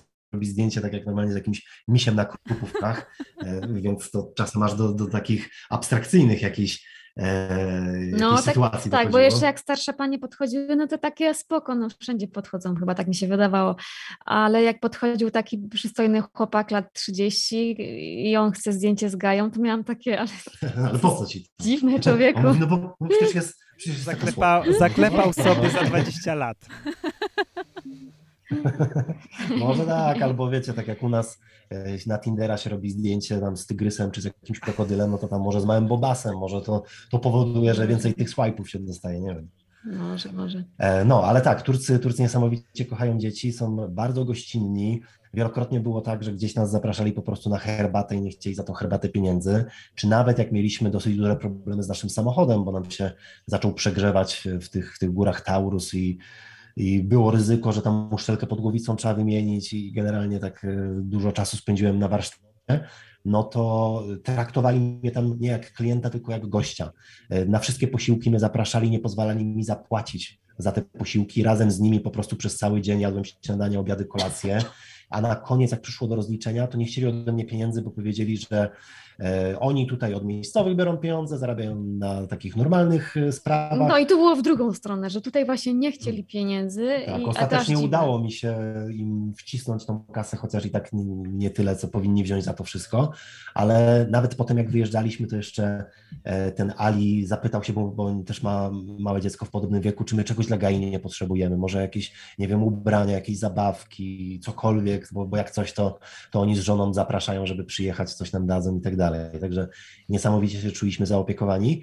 No ale też możemy mieć właśnie trochę skrzywione tutaj podejście, no bo jednak z takim małym dzieckiem to na pewno dużo częściej byliśmy zaczepiani, dużo częściej byliśmy witani uśmiechem, bo praktycznie nie zdarzało się, żeby gdzieś na ulicy ktoś nas chociaż właśnie nie, nie przywitał czy się nie uśmiechnął. Ale zobaczcie, według mnie też jak, jak się człowiek zachowuje w stosunku do zwierząt czy do dzieci, to jest dla mnie takim wyznacznikiem, jak, jaki to jest w ogóle człowiek. Bo jeżeli ktoś podchodzi do pieska czy do y, małego człowieka z czułością, y, z y, taką empatią, z radością, no to nie sądzę, żeby ten człowiek po godzinach był jakimś przestępcą, złym człowiekiem. Y, dla mnie to był wyznacznik. Jak zobaczyłam, jak oni ja traktują... Ja pamiętam z serialu o Escobarze, że on tam bardzo lubił małe króliczki, był dla nich bardzo sympatyczny. Także to chyba są wyjątki. W Ameryce Południowej jeszcze nie byliśmy, więc tam jeszcze, wiesz, nie no. wiemy. No Karol, no ale to jest fikcja, oni tam dużo różnych głupot przedstawili, oni przedstawili Escobara tak, że faktycznie można było polubić, go no. polubić, ale co tam, nie wiemy tak naprawdę, to no jest nie, serial. Nie. To... Turcy, Turcy naprawdę są rewelacyjni, jeżeli chodzi jeszcze o ich miłość do zwierząt, to oni są świrnięci na punkcie kotów, tak? Z jednej strony to jest po prostu jakaś taka miłość do tych zwierząt, a z drugiej też wiara w to, że koty są takim łącznikiem między światem ziemskim a światem boskim. I na przykład Stambuł to jest najbardziej zakocione miasto świata, gdzie tych kotów są naprawdę setki tysięcy i ciężko jest gdzieś w Stambule stanąć, tak żeby w zasięgu wzroku nie widzieć chociaż jednego kota. Te koty mało, że nie są przeganiane czy, czy nie są w jakiś sposób zwalczane, to są dokarmiane. Kotom pozwala się na przykład wchodzić do restauracji i siedzieć po prostu, leżeć gdzieś pod stołami czy na krzesłach. Zdarzało nam się, że wchodziliśmy do jakiegoś sklepu z ubraniami i tam kot po prostu leżał na półce na jakichś dżinsach i też nikt go nie przeganiał. Czy nawet są budowane takie caddy evi tak zwane, czyli domy kotów, takie specjalne kilkupiętrowe małe apartamenty dla kotów, w których one sobie, te dzikie koty, mogą gdzieś tam przy głównych ulicach wejść do środka, schować się przed wiatrem, przed zimnem i tam sobie zamieszkać. I też są wolontariusze, którzy codziennie do tych, do tych domków przynoszą karmę, sypują tam, sprzątają. Także pod tym względem naprawdę są niesamowitymi kociarzami. A powiedzcie, bo widzi, widziałam, że byliście też w szpitalu, że mieliście też taki epizod, gdzie, gdzie musieliście za, zasięgnąć pomocy medycznej, służby, tak. Czy wy macie jakieś ubezpieczenie, takie dodatkowe, to, to pierwsze pytanie, a drugie pytanie, jak ta służba zdrowia w Turcji się, e, się sprawdziła? Bo jak ja byłam w szpitalu w, w Hiszpanii, gdzie miałam operację, no to tutaj ten język angielski u nich, no tak nie, więc wszystko było na, na rysunkach pokazywane, ale mimo wszystko ta, ta opieka zdrowotna była super. Jak, jak to w Turcji wygląda? E, tak, wylądowaliśmy w szpitalu z Gają właśnie z powodu tych kotów, których jest tam tak dużo. Gaja, pomimo tego, że nie ma uczulenia na koty, no to jednak koty są bardzo mocno uczulające i ponoć małe dzieci bardzo często tak alergicznie reagują. I był na jednej z takich najładniejszych naszych plaż, był taki kot, który wręcz wchodził nam do samochodu, gdzieś tam się kładł i bardzo blisko nas skręcił. I Gaja czasem gdzieś tam na niego patrzyła, czasem go pogłaskała, ale w pewnym momencie podeszła po prostu za blisko, zaczęła go mocno głaskać, gdzieś tam potem tą ręką zaczęła dotykać twarzy i dostała strasznej reakcji alergicznej na twarzy, zaczęła mocno płakać, spuchło jej oko, cała tutaj, cały polik i tak dalej, więc zrobiło się naprawdę bardzo groźnie. I od razu pojechaliśmy do najbliższego szpitala.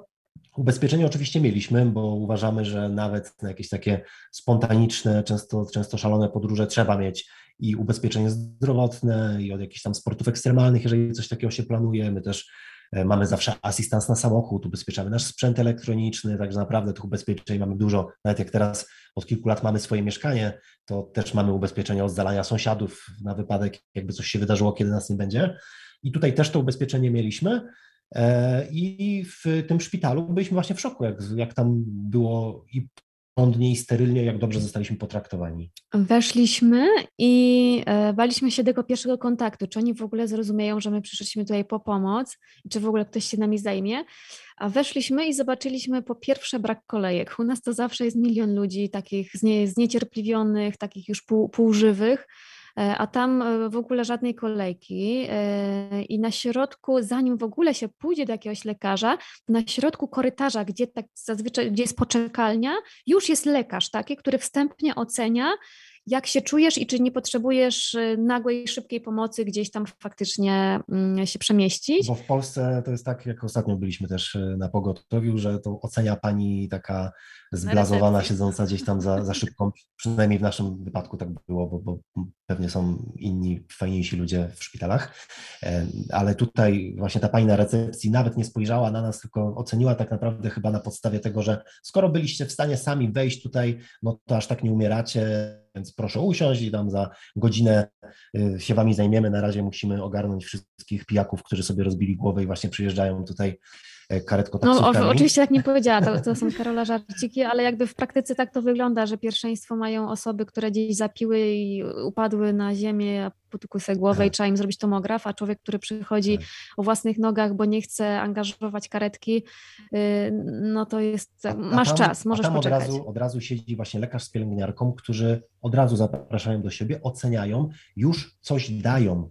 Czy to przeciwbólowego, czy, czy nawet jakiś zimny okład i tak dalej, ale żeby jakoś dopomóc i oni wtedy dają pierwszy taki, e, pierwszą jakąś taką decyzję, co to może być i co z tym zrobić i przekierowują dalej. I to już było dla nas niesamowite. Niesamowite było też to, że Od razu znalazła się pielęgniarka, która mówi po angielsku i zaczęła wszystko tłumaczyć i nam towarzyszyła już potem do końca tej wizyty. A nawet, nawet, a nawet jak nie, nie, nie mówi, ktoś nie, nie mówi po angielsku w Turcji, no to od razu wkracza ten słownik i mówienie do słownika i tłumaczenie. Tak, odpalają Google Translatora i nie mają z tym problemu, oni mówią po turecku, my mówimy po angielsku czy po polsku i jest pełna komunikacja i nie ma, że od, ja nie znam angielskiego, to nie będę z tą rozmawiał, czy coś mm. takiego. Także no, super. Pod, od, od razu zostaliśmy przekierowani do lekarza, lekarz zrobił dokładniejsze badanie, okazało się, że faktycznie to jest alergia, jakieś dostaliśmy receptę i za wszystko, to wszystko trwało chwilę, to wszystko trwało, nie wiem, z dwadzieścia minut, jak mhm. weszliśmy do szpitala, do wyjścia i zapłaciliśmy za to wszystko piętnaście euro. Wow. Tak, i też no. pani, pani nas odprowadziła, pokazała, gdzie tutaj znaleźć bankomat, żeby za to zapłacić, dała nam dokumenty, które będą potrzebne potem, żeby od ubezpieczyciela to dostać. W Google Mapsie mi wbiła, gdzie jest najbliższa apteka, która akurat dzisiaj będzie otwarta, bo to była niedziela, żebyśmy nie szukali. Także naprawdę niesamowicie pomocni byli pod tym względem i no my mamy same dobre doświadczenia. I to nie są tylko nasze doświadczenia. Ostatnio rozmawiałam też z Kasią z Big Five i ona też była w szpitalu niedawno i miała dużo więcej badań, bo miała poważniejszą sytuację.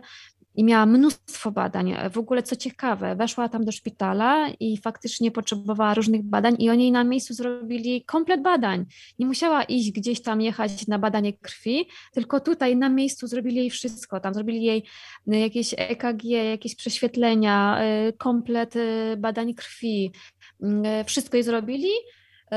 I następnego dnia, czy tam po tygodniu miała się do nich jeszcze zjawić po coś tam, byli na bieżąco w kontakcie i wtedy ona, ona chyba mówiła, że zapłaciła za, z tymi badaniami, z tym wszystkim, chyba mówi, że sto euro zapłaciła, jakoś tak. Nie chcę też mówić na pewno, że na stówę tyle to kosztowało, ale jakoś tak kojarzę. I też mówiła, że świetnie, no, no po prostu służba zdrowia w Turcji po prostu genialnie to zadziałało na nas, na turystach. Ale generalnie nigdy nie mieliśmy chyba złego doświadczenia ze służbą zdrowia gdzieś za granicą, bo i w Stanach, i w Australii bywaliśmy, i w Portugalii na przykład.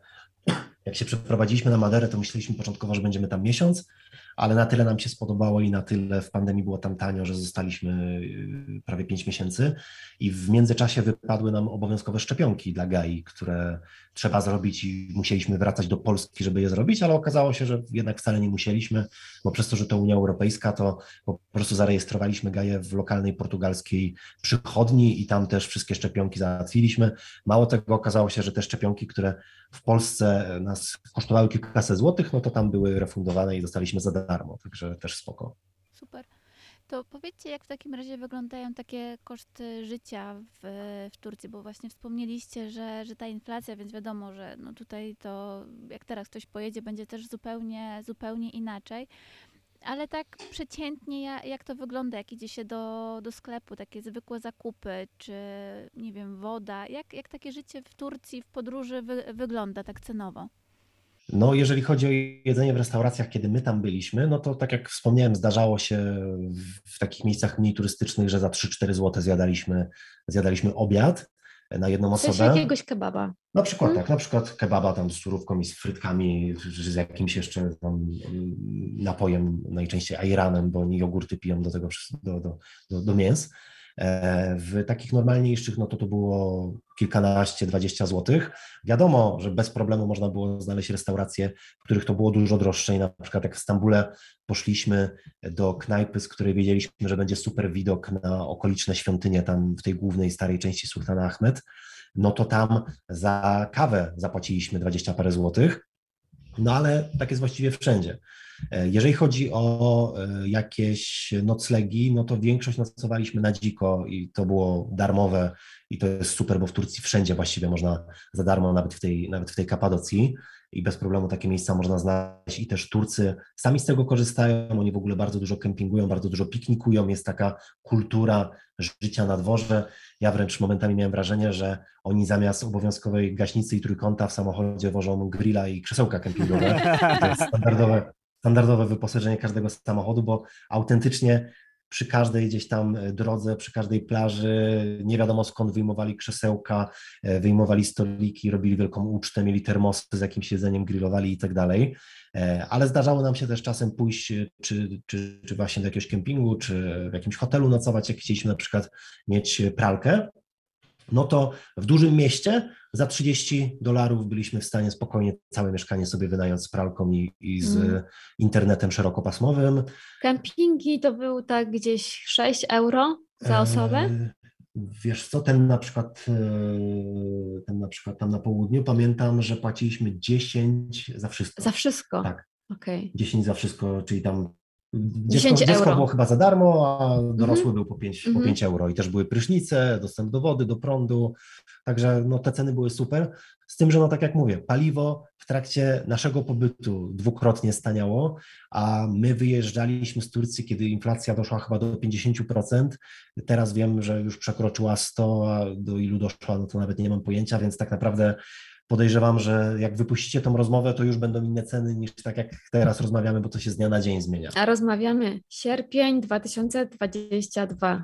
Tak jest. No, a, a my byliśmy, wróciliśmy z Turcji pół roku temu. No to, to, to też w te pół roku na pewno się dużo te ceny zmieniły, ale na pewno można się nastawiać, że jest dużo taniej niż w Polsce i że warto tam organizować sobie podróż na własną rękę, czy to jeżeli ktoś planuje kamperem i nocować na dziko, czy, czy nawet tak normalną taką podróż, bo naprawdę w bardzo fajnych cenach na Airbnb czy na Bookingu można sobie wynająć jakieś apartamenty, mieszkania czy, czy pokoje hotelowe.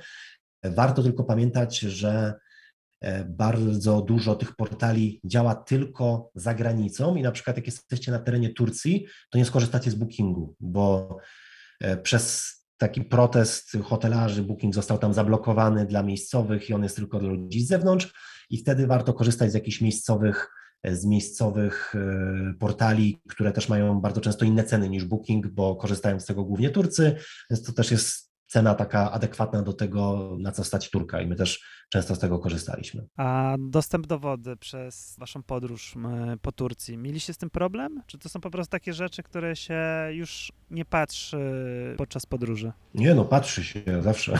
Zawsze patrzysz, jak się skończy.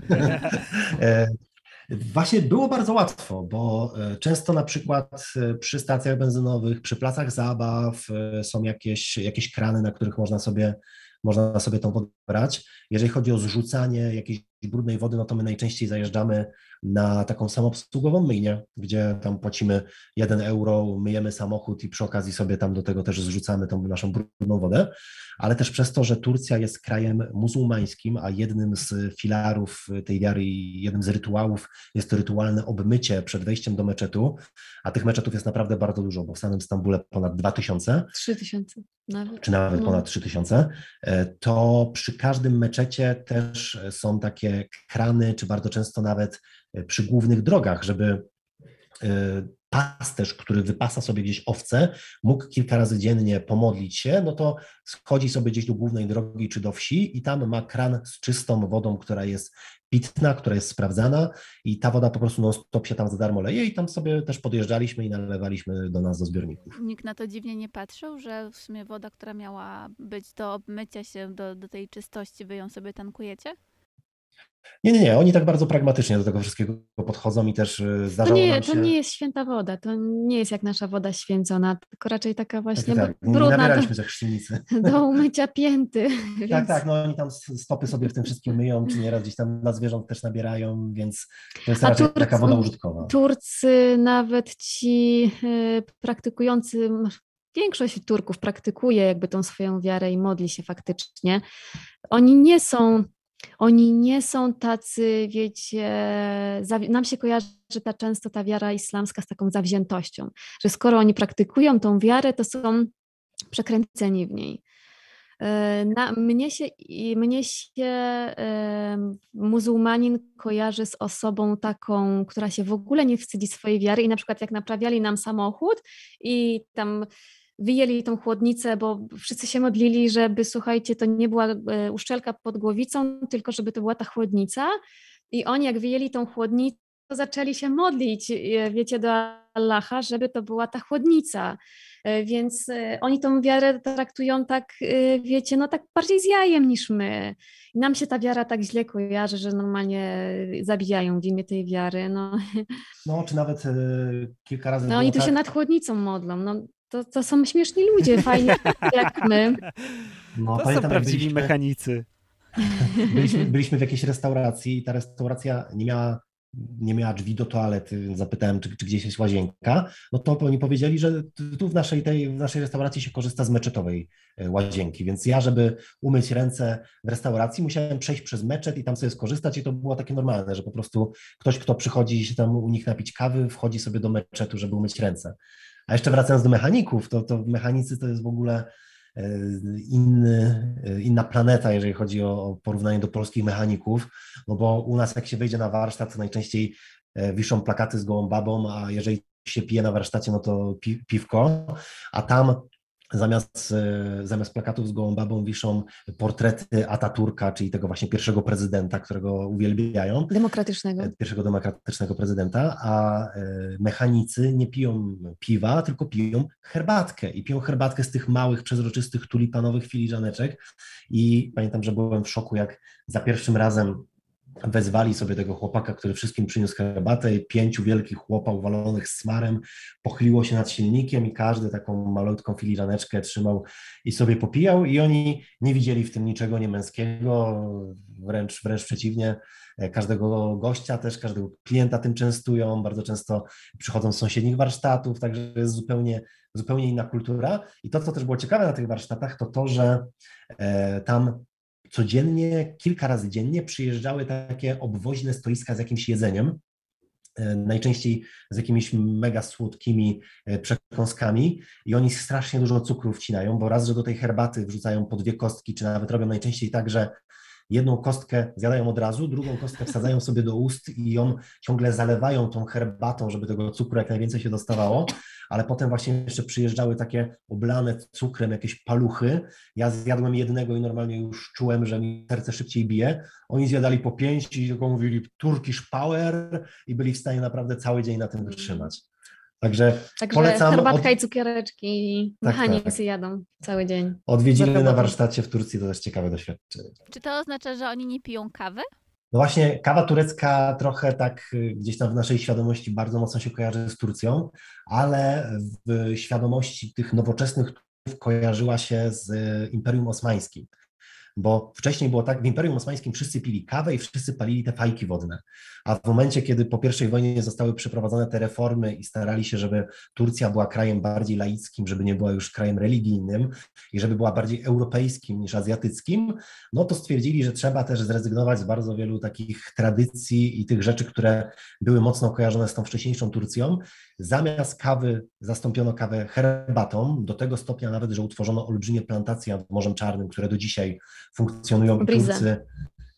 Rize, taka miejscowość, tam są słynne takie pola hmm. herbaty. A, okay. hmm. No, jak się kupuje herbatę na, na pamiątkę z Turcji, no to fajnie kupić taką dużą herbatę, paczkę, żeby było na, napis Rize, Rize przez tak, S. Tak, bo u nas herbaty się sprzedaje w takich małych pudełkach, u nich się sprzedaje przede wszystkim nie w torebkach, tylko w liściach i te liście są wielkości największej paczki chipsów, jakie są dostępne w Polsce, więc naprawdę olbrzymie ilości i oni wprowadzili wtedy taką właśnie kulturę picia tej herbaty, która przetrwała do dzisiaj, a zamiast fajek wodnych wprowadzili papierosy, które w sumie były takim trochę złym rozwiązaniem, no bo to, to dużo bardziej szkodliwe niż te fajki wodne i dzisiaj powoli to wraca, ale trochę bardziej pod turystów, starsze pokolenia też trochę właśnie bardziej te fajki wodne czy tą kawę, jak ja bardzo lubię pić kawę i szukałem przez całą Turcję właśnie tej słynnej kawy po turecku robionej w tym tygielku, no to miałem problem, żeby znaleźć jakieś miejsce, gdzie to serwują, czy, czy, czy gdzieś jak u kogoś byliśmy, no to bardzo rzadko pił i dopiero pod koniec tak naprawdę udało nam się znaleźć, że a gdzieś tam mam po mnie taki tygielek, to zaraz wyjmiemy i na ogniu zrobimy,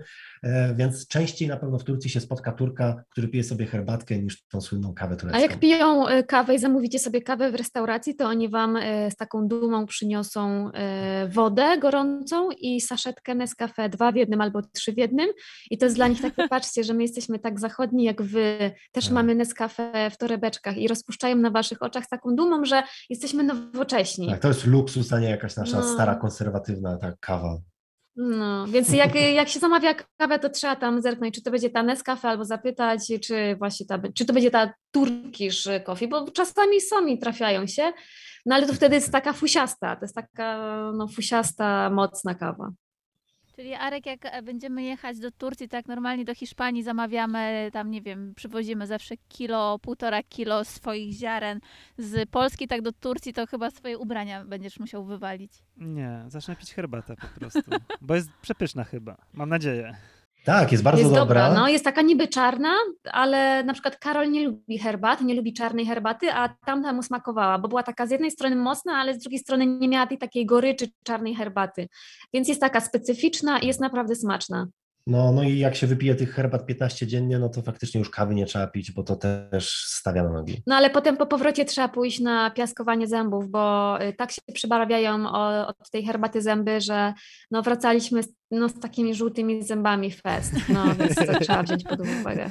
Czyli w koszty trzeba wliczyć jeszcze wizytę u dentysty po powrocie. Najlepiej. Ja lubię chodzić do dentysty, więc ja tam Serio? Nie, nie miałam problemu. Kocham chodzić do dentysty. Boże, jak ja się cieszę, jak idę do dentysty. Znaczy ja też, bo moje ciocia jest dentystką, jaka więc euforia, ja, Jezu, jak do kosmetyczki. Również uwielbiam, ale wow, to jesteś chyba... Masz dobre skojarzenia. Pierwszą, pierwszą osobą, mhm. która tak mówi, tak o, kocham, uwielbiam. No, ja w ogóle lubię chodzić do lekarzy. No bo przynajmniej wtedy wiem, że wszystko jest okej ze mną i że mogę dalej żyć, że będę żyła, że mogę mieć plany w życiu, marzenia. Mogę mieć plany. Słuchajcie, czy, czy to, o czym teraz rozmawiamy, czyli Turcja, co zobaczyć, jak zobaczyć, jak to, jak to przeżyć, to to wszystko jest w waszej książce o Turcji? Jak najbardziej. To wszystko, wszystko i więcej. Dużo, dużo więcej, no bo jednak jest taka śmieszna, wiecie, bo ja generalnie nie czytam książek Karola, przepraszam cię Karol bardzo, ale Karol o tym wie, bo ja po prostu nie mam czasu, mam, no nie mam czasu Byłaś w życiu. tam, przeżyłaś to tak. mniej więcej wiesz. I nie wydawało mi się nigdy atrakcyjne czytania, ka, czytanie Karola książek, no bo tak byłam tam i jakby wszystko wiem, ale teraz przed tym spotkaniem z wami chciałam sobie trochę przypomnieć tej Turcji i sobie sięgnęłam do tej książki i zaczęłam ją czytać. Przeczytałam trzy czwarte tej książki w dwa dni, bo tylko miałam dwa wieczory do przeczytania, bo potem mieliśmy weekend imprezowy, dość nie było czasu, ale przeczytałam trzy czwarte książki i to jest tak zabawna książka. Karol jest tak zabawny. Jakby ja wiem, że w codziennym życiu... Ja przypomnę, że się znamy jedenaście lat no, i napisałem dziewięć książek, ale spoko, że dopiero teraz. Ale no, Karola humor jest taki, no, szczególnie ten pisany, tak, no, no kurczę, ja na każdej stronie się śmiałam bardzo pod wąsem, a nieraz wybuchałam śmiechem. Potrafi w tak zabawny sposób opisać i jakby tak taką merytorycznie ten kraj i przygodowo, a przy tym wszystkim nie obrazić, nie urazić. No tak to potrafi zgrabnie wszystko zrobić, że kurczę polecam naprawdę, a rzadko polecam. No ja generalnie rzadko polecam, bo uważam, że, że ludzie kupują za dużo rzeczy i rzadko polecam rzeczy do kupienia, ale no książki Karola są, przynajmniej ta o Turcji jest super śmieszna, a poza super tym... merytoryczna. Jest to, I super inspirująca. Jest tam bardzo dużo informacji właśnie z jednej strony o ludziach, których spotkaliśmy, jakichś naszych przygodach i tak dalej, ale też właśnie bardzo dużo takich e, historycznych rzeczy związanych z Turcją. Można się dużo dowiedzieć przed własnym wyjazdem, nawet jeżeli się nie planuje pojechać do Turcji w taki sposób jak my i żyć tam sobie na dziko, tylko pojechać normalnie do jakiegoś, do jakiegoś miasta i tam, tam sobie zwiedzać, no to i tak polecam, bo zupełnie inaczej się potem tą Turcję zwiedza, jak się wie chociażby skąd w Turcji właśnie wzięła się ta herbata, dlaczego nie pije się tej kawy, o czym trzeba pamiętać wchodząc do jakiegoś meczetu, kim był ten Atatürk, którego się widzi, dlaczego nagle dziesiątego listopada we wszystkich miastach zamiera życie i co oni wtedy świętują i tak dalej, i tak dalej. Ja sam tych rzeczy też oczywiście przed wyjazdem nie wiedziałem, co książka powstała na podstawie kilku innych przeczytanych książek, rozmów z ludźmi i bycia tam przez kilka miesięcy. Plus była też autoryzowana przez dziewczynę, która specjalizuje się w Turcji, jest tam przewodnikiem i, i mieszka tam na co dzień, oprowadza wycieczki, także też można być spokojnym, że nie ma tam żadnych banialuków, bo też nam zależy na tym, żeby jednak jak jesteśmy gdzieś w podróży i bardzo dużo bazujemy na tym, co usłyszymy od miejscowych, no często zdarza się, że ci miejscowi powiedzą jakąś po prostu swoją wizję, a okazuje się, że, że to może się mijać z prawdą. Nam bardzo zależy, żeby właśnie gdzieś tam nie wprowadzać w błąd, czy nie powielać jakichś stereotypów, dlatego zawsze przy książkach znajdujemy sobie jakiegoś eksperta od danego regionu, żeby to wszystko nam potwierdził, zweryfikował i jak trzeba, to poprawił na przykład te dwa tysiące meczetów na trzy tysiące. I to dokładnie Agata też mi tak? poprawiła. Tak, A, no, no tak, ja to wiedziałam.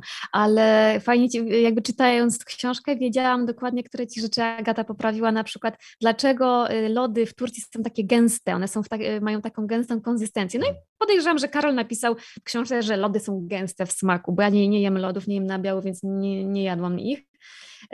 I napisała, że tam korzeń orchidei dodają tak, i zagęszczają. Tylko tam w tej części świata, na tym mhm. wybrzeżu konkretnie. To ona dodała, tak? tak? tak. No właśnie, no to tak czytając tę książkę wiedziałam, które takie fajne smaczki pododawała, więc to jest super ciekawe, bo jakby my zauważyliśmy, Karol zauważył, że te lody są gęste, ale no jakby, okej, okay, no gęs. Aha, jeszcze, że na kozie mleku. Tak jest. No poza tym no. ja też uważam, że zupełnie inaczej się zwiedza kraj, jeżeli poza masz językiem kontekst. angielskim, no z jednej strony masz ten tak, jakiś kontekst wiedzowy, historyczny i tak dalej, ale jeżeli jesteś w stanie w lokalnym języku powiedzieć chociaż te dwadzieścia trzydzieści słów i też zawsze w tych naszych książkach staram się wypisywać właśnie taki prosty słowniczek słów, których sami się nauczyliśmy, mieszkając tam przez kilka miesięcy i zauważyliśmy, że na przykład takie i takie słowo warto znać, bo jest po prostu miło, ludzie zupełnie inaczej reagują, jak się umiemy przywitać, podziękować za coś, pożegnać i tak dalej, ale też jak jesteśmy gdzieś na prowincji, to warto wiedzieć,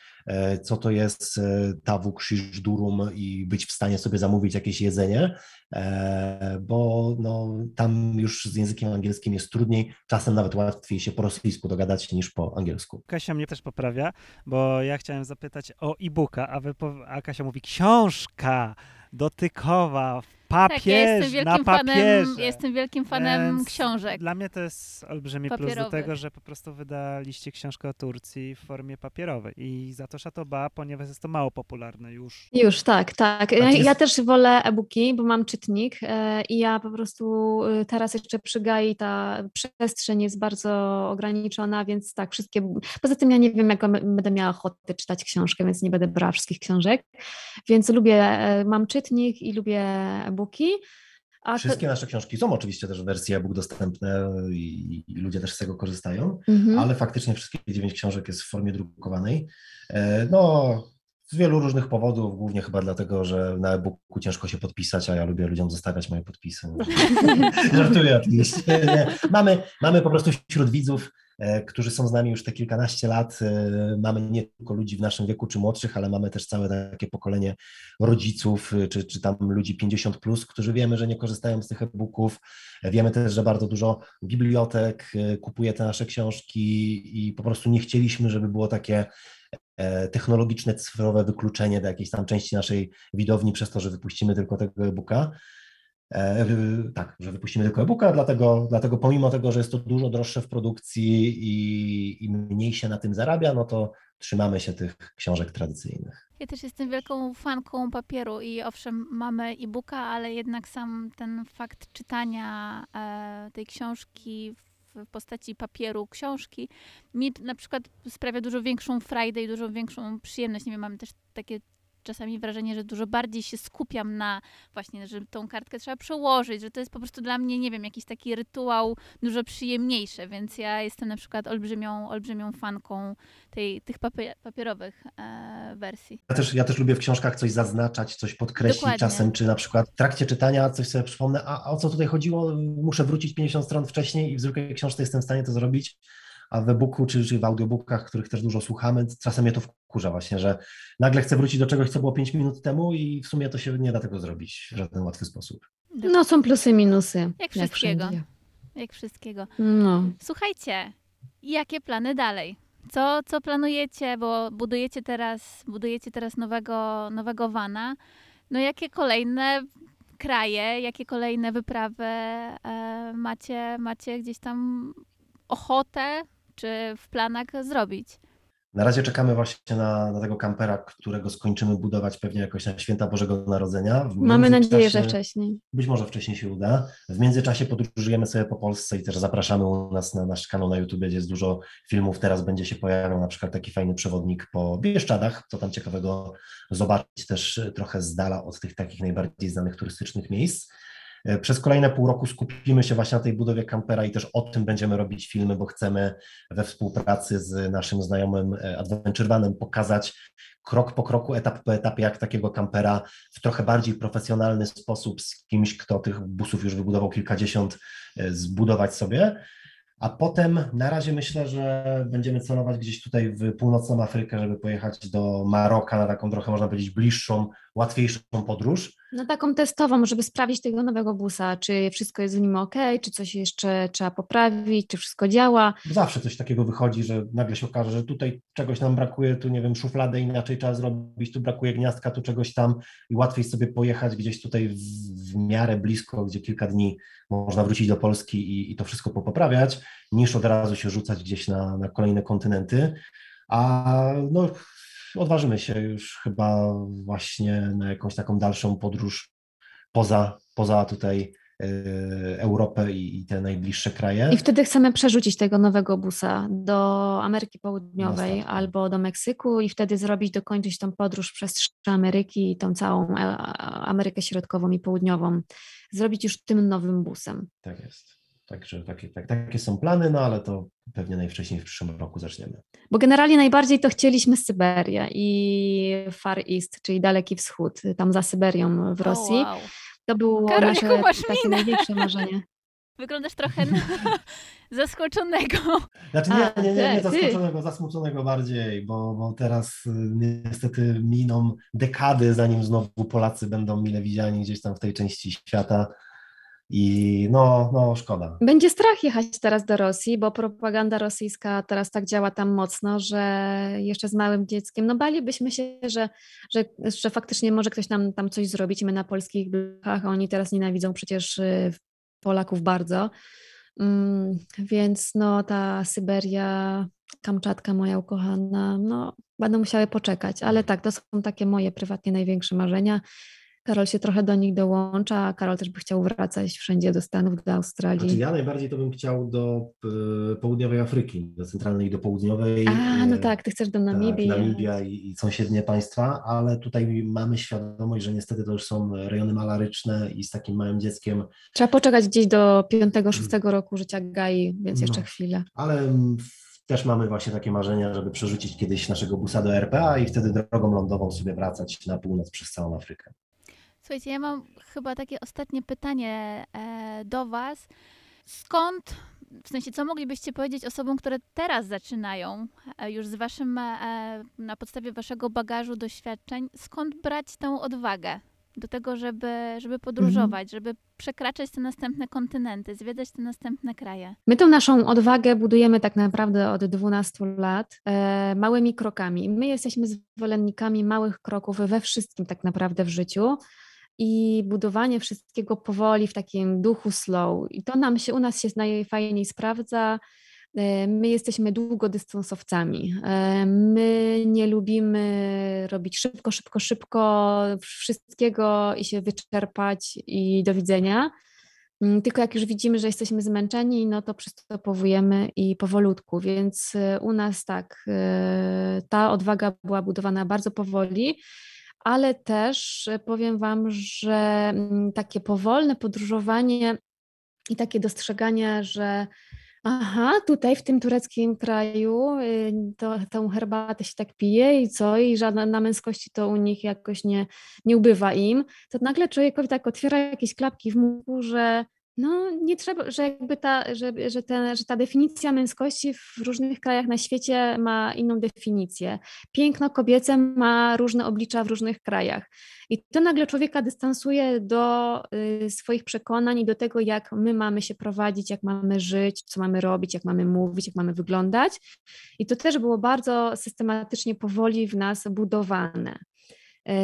I właśnie takie podróżowanie powolne pozwala dostrzegać to wszystko i tak pozwala, żeby człowiek się zatrzymał na tym, żeby pomyślał, wziął to do serca głęboko i ruszył z tym.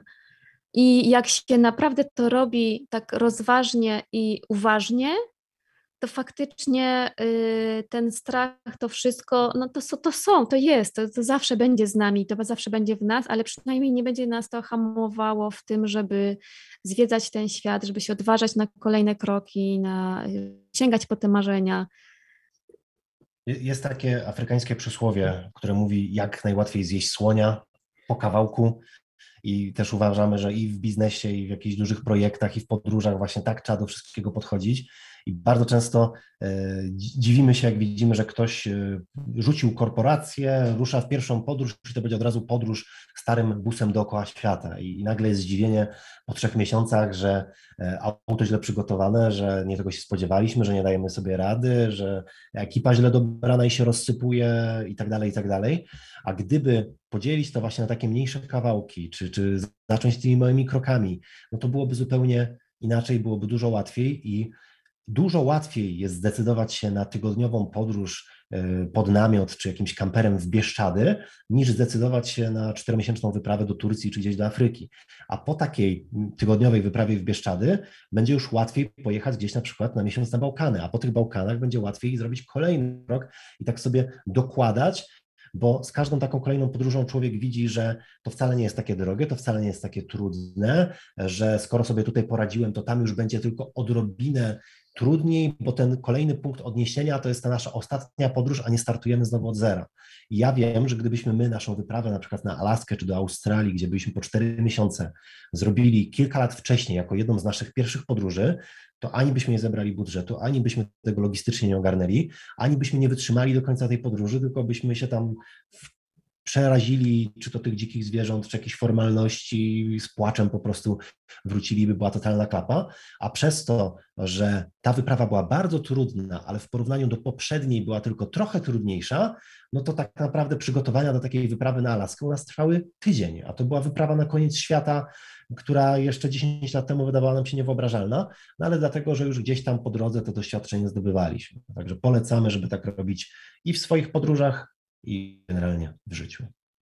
Ja coś czuję, że moglibyśmy tak rozmawiać i rozmawiać, tak. się, wy moglibyście no, tak właśnie mówić jakby co, i mówić jakby i mówić. co, to możecie pokasować różne rzeczy. nie, nic nie, nie będziemy nie, nie, kasować, ale to i tak wyszło. Będzie najdłuższy. Cudownie, cudownie się was e, słucha. No, dziękujemy, dziękujemy. My się bardzo cieszymy, że mogliśmy w końcu podcastowo się pojawić i pogadać w dłuższej formie. Nie no, cudownie się na, naprawdę was, was słucha i ja myślę, że jeszcze audiobooki tutaj powinniście e, ruszyć, tak, że dopełniając książkę. E... O, no, no. Też myśleliśmy o tym, ale to jest, Boże, tyle, tyle godzin trzeba przesiedzieć, żeby to wszystko ponagrywać. Prawda. Można w tym czasie mówimy o, o, o podcaście w moim przypadku. Bardzo, bardzo wam dziękujemy za rozmowę. Będzie to nasza najdłuższa... Na pewno najdłuższa rozmowa, e, rozmowa, ale finałowa też, za, zamykająca nasz pierwszy sezon. Tak, ale też nie chcieliśmy się zatrzymywać, żebyście opowiedzieli coś sucho o Turcji, kiedy mamy was takie olbrzymie doświadczenie i tyle możemy się od was uczyć, więc dziękujemy bardzo. Dziękujemy wam z całego serca, że opowiedzieliście i podzieliście się swoim światem. My również dziękujemy. Bardzo wam dziękujemy i życzymy słuchaczom, aby sięgali po marzenia i sprób- nawet jak się bardzo boją, to żeby zaczęli małymi kroczkami i żeby obserwowali, jak się rozwijają ich skrzydełka, a potem znajdywać ludzi tylko dookoła siebie, którzy będą w te skrzydełka dmuchać, bo, bo to jest ważne, żeby mieć wokół siebie towarzystwo sprzyjające, a nie hamujące.